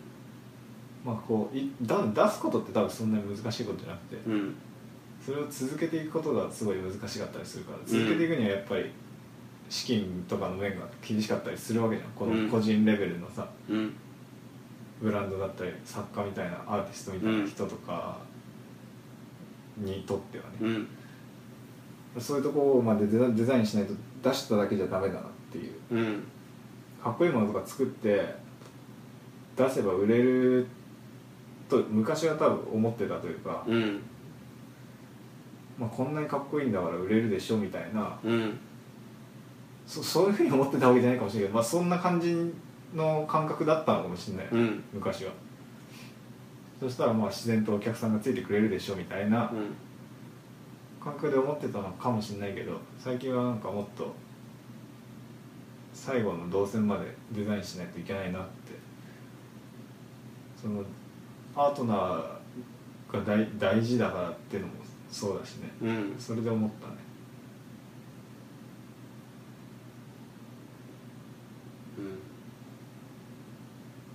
なんかまあだ自分どうこうというよりなんか多分その人と一緒にやってるからなんだろうね。うん。うん。チームでやるとねうん。お互いの信頼関係プラスお互いの生活もそうそうそう。かかってくるからね。うん。で渡君もあっちを頼ってあっちも渡君を頼ってるわけじうん。ゃん。できないことを補ってさっうん。て言ってなると最後まで。うん。だしまあ、うん。俺が一緒に組んでる人とかまあものづくりはできる人だけど、うん。それを結局うまくあの届けられないとかね、うん。そういう人が多いから、うん。そこはまあやっぱ俺の責任になるかなと思って、一緒にやるって引き受けた分うん。に関してはね。俺の責任だなと思うから。そうそこは俺の課題だね。うん。なるほどね。今1時間43分喋りました。結構喋ったね。うんまあ、結構喋ってる。うん。いいじゃないですか。第一発目。こんな感じで。うん。うん。それありがとうございました。お忙しい中。まあこれで終わりでいいですか、うん。いい話聞けたよ。そうかね。うん。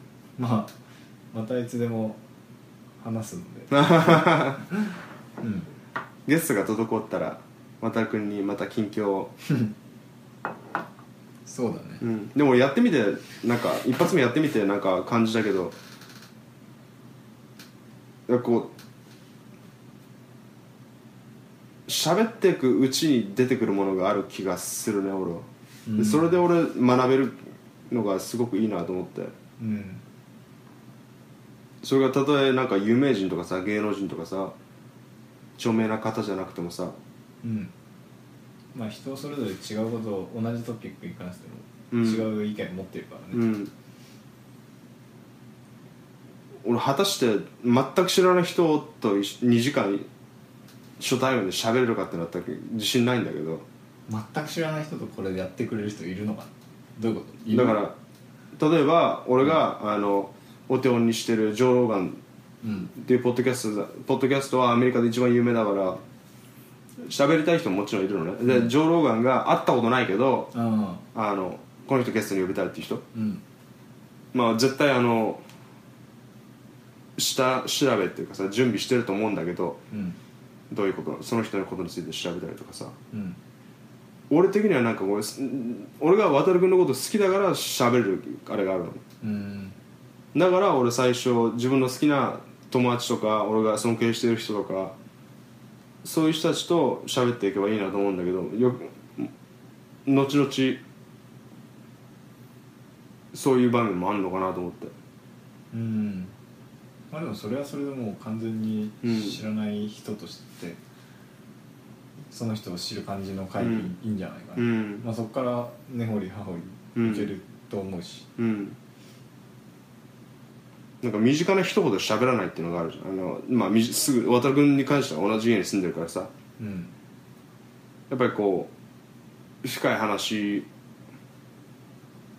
はなかなかできないじゃん。意識しないとさ。まあそうだね。うん。たまにあるけどたまにあるけど10分20分ぐらいで、なんか庭で。俺もそんなにガンガンそうやっていうこと話さないしね。うん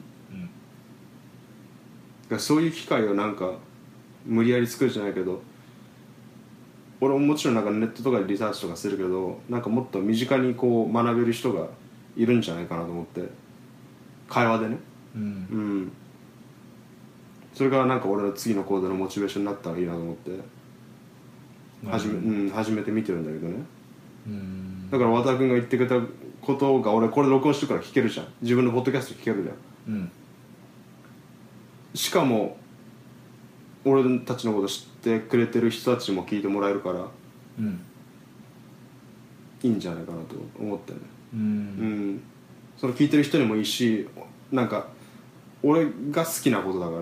うん。だからまあ渡君にまあ近づく第一歩じゃないけどさちょっと好きなことをうん。やってみよう。かなコツコツコツコツやってみようかなと思って。いいんじゃないですかね、うんそのためにちゃんとマイクまで買ってね。あのやっぱりね音質は大事かなと思ってマイクを買ってみたんですけれども。うん。どどんだけ違うんだろうねこれで。これで変わんなかったら嫌だね。もうすぐに Amazon 返品するわ。ピンマイクみたいなね、うん。こう服につけてね、うん。iPhone でレコードしてんだけど、うん。本当はなんかちゃんとスタジオみたいなところがありゃいいんだけどさなかなかスタジオってできないじゃんまあもう iPhone で撮れるような時代だからうん。いいんだけど別に無音じゃなくてもマイクでちゃんと拾えるし。まあ十分だと思うけど。うん。まあそれはもうとことんハマったらそういうのをやれうば、んそうだね。うん。やりながら変えていけばいいからさ。うん。応用力ですね渡君のように。だってそんな簡単にうまくいかないからね。うん。何事に対しても。うん。そんな簡単にうまくいくやつは、まあ、相当ラッキーか。うんでもそんな簡単にうまくいくために今まで違うことで多分なんかそこに繋がるようなことを多分やってた人だから、うん運ってあると思う。渡君。運はそれは積み重なってるもんだと思う。うんなんか運ってまあその偶然か必然かみたいな、うんまあその例えば宝くじとかさうん。そういうのは運だとう。んだ思う、ねうん。でも自分で作り出せる運みたいなのも多分あるんだよ。うん。でそれがさっきちょっと話したこうわかんないけど例えばこういうことをやってるっていうのを人々が知ってくれたりしたら周りからこう、こういう人がいてとかさ、うん。そういう紹介してもらった人が運命を変える人だったみたいなさ、それって自分でこうやってるからこそ来る流れで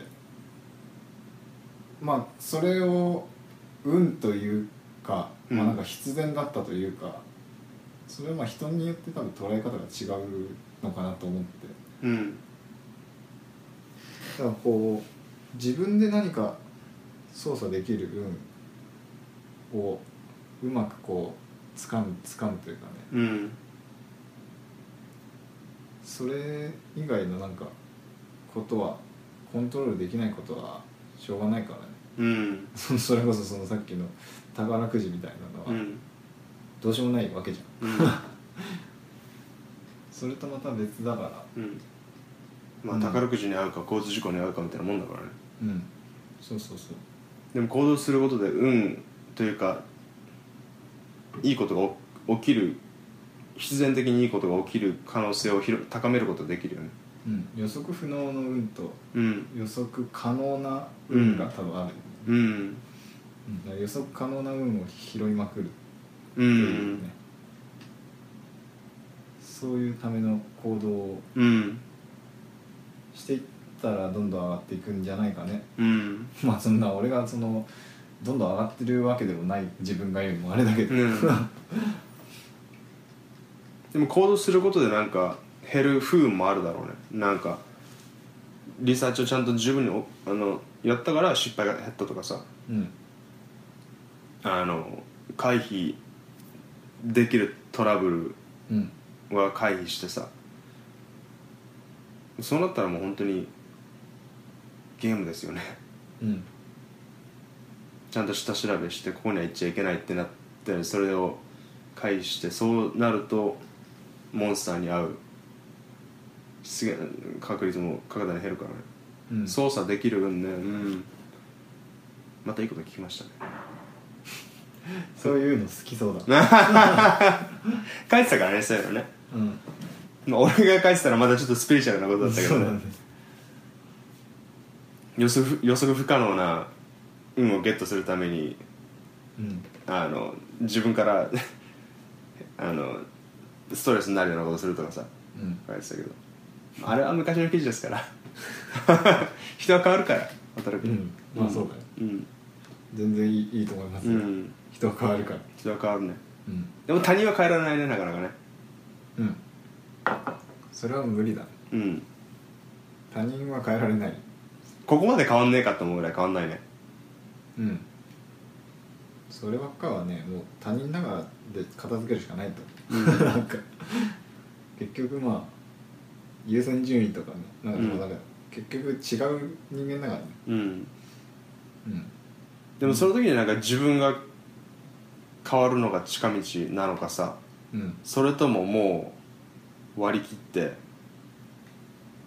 でも例えば仕事の同僚とかさパートナーだとかさ仕事のパートナーだとかさこれがやっていかないといけない時にさうん。もし何か不都合が起きて渡君が他人が変わら他人は変わらないって悟ってたとしたらうん。どう対処するの？それはもうもうスパッて切るわけにはいかない関係だったら。俺はうん。自分の意見はもちろん言うけど、うんあっちのことはもう変わんないって分かってるわけだからさ、うん。まあなんかあっちの言うこととかあっちの主張というかうん。を、まあ、理解しようとしつつ、うん。その中でできることをやるしかないけど、うん。まあ、切るべき時は切る方がいいんじゃない？そういう時は、うん別に絶対切切れないみたいな感時が、まあ、あったとしたらもうそこはすり合わせるしかない。ようん。変われって言っても変われないんだから、うん。そう簡単には。うん。俺そういうことをなんか部下を持ってる人とかに聞いてみたいよね。自分持ってるやん。持ってるけど、まあ。持ってるけど俺はねあもう諦めてるから。うん、うん、なんか他人に期待することを諦め他人に期待することもしなくなってるからうんだから例えば俺の元上司の悟さんとかさうんはどう対処するんだろうなとかさ、なるほどね。うん、多分俺と全然違うアプローチするから。うん。しそうだね。うん。本当に愛のあふれる優しい体操のお兄さんみたいな方だからさそういうの聞いてみたいよね。うん。どっちがもうなんか本当割り切れるトピックだったらね、うん。正解が出る。うん。1か0かみたいなさ。うん。1たす1は2か3かってなったら2だっていうそれぐらいなんか割り切れるトピックでうん。あればもうこう自分の意見を押し通していいと思うけど、うんそういう問題ばっかりじゃないからさ、うんそうだね。うん、だから俺はまあ俺も諦めてるって言ったらあなんかあれだけど。まあそういうもんだと思って。うん。割り切ってるというか。だ俺俺の意見はもちろん言うけど、うんうんだしあだからあっちも俺に対してはそのあっちの意見を押し付けるなとは思うね。うん。あっちの意見はもちろん聞くけど、うん。それで俺が従わない部分とかも多分あるあるわけじゃん。うん。それでもまあまあなんだろうね。それを押し付けても納得しないと自分は動かないわけだからさ、うん。うん。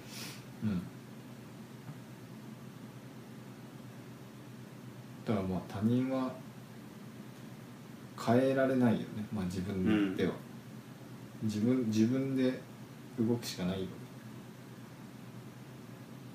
そうだね。うん。まあこんな感じで第1回目。R という男ポッドキャストの R という男。R ってという男でいいのかな？まあいいか。まなんかちょっと中中二中二な感じがするけど。あ R という男。ポッドキャスト。俺これ英語版だったら「That man called R」臭いあーなぁ臭いね。でもなんかなんかそれがいいわ。なんこう R「That man called」なんかちょんちょん R みたいなさそれやべえな。そうそうそう。で次のゲストは英語だからあのアメリカ人だからね。うん。なんかそれもなんか楽しそうだけどね。いやーすごいな。R という男。ああどういうとこち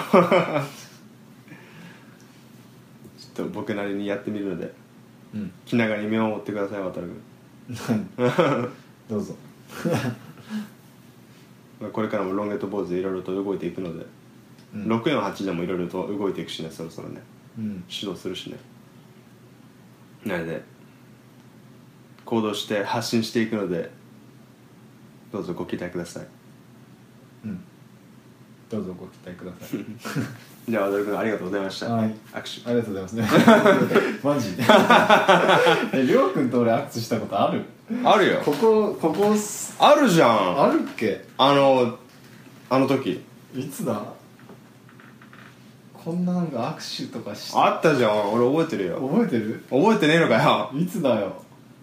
あったっけ？これからいろいろあると思うけど。あよろしくよろしくねっつって。あ あったじゃん。そういう時もある、うん。たまにある多分半年に1回。半年に1回ぐらいある1年に1回とかそれぐらいだよこれからもっと握手しましょう。ただいまーっつって。ライ握手。おはようっつって、マいいじゃん。愛があるじゃん。うん。こんな感じで。はい。ありがとうございました。ありがとうございます。ご視聴ありがとうございました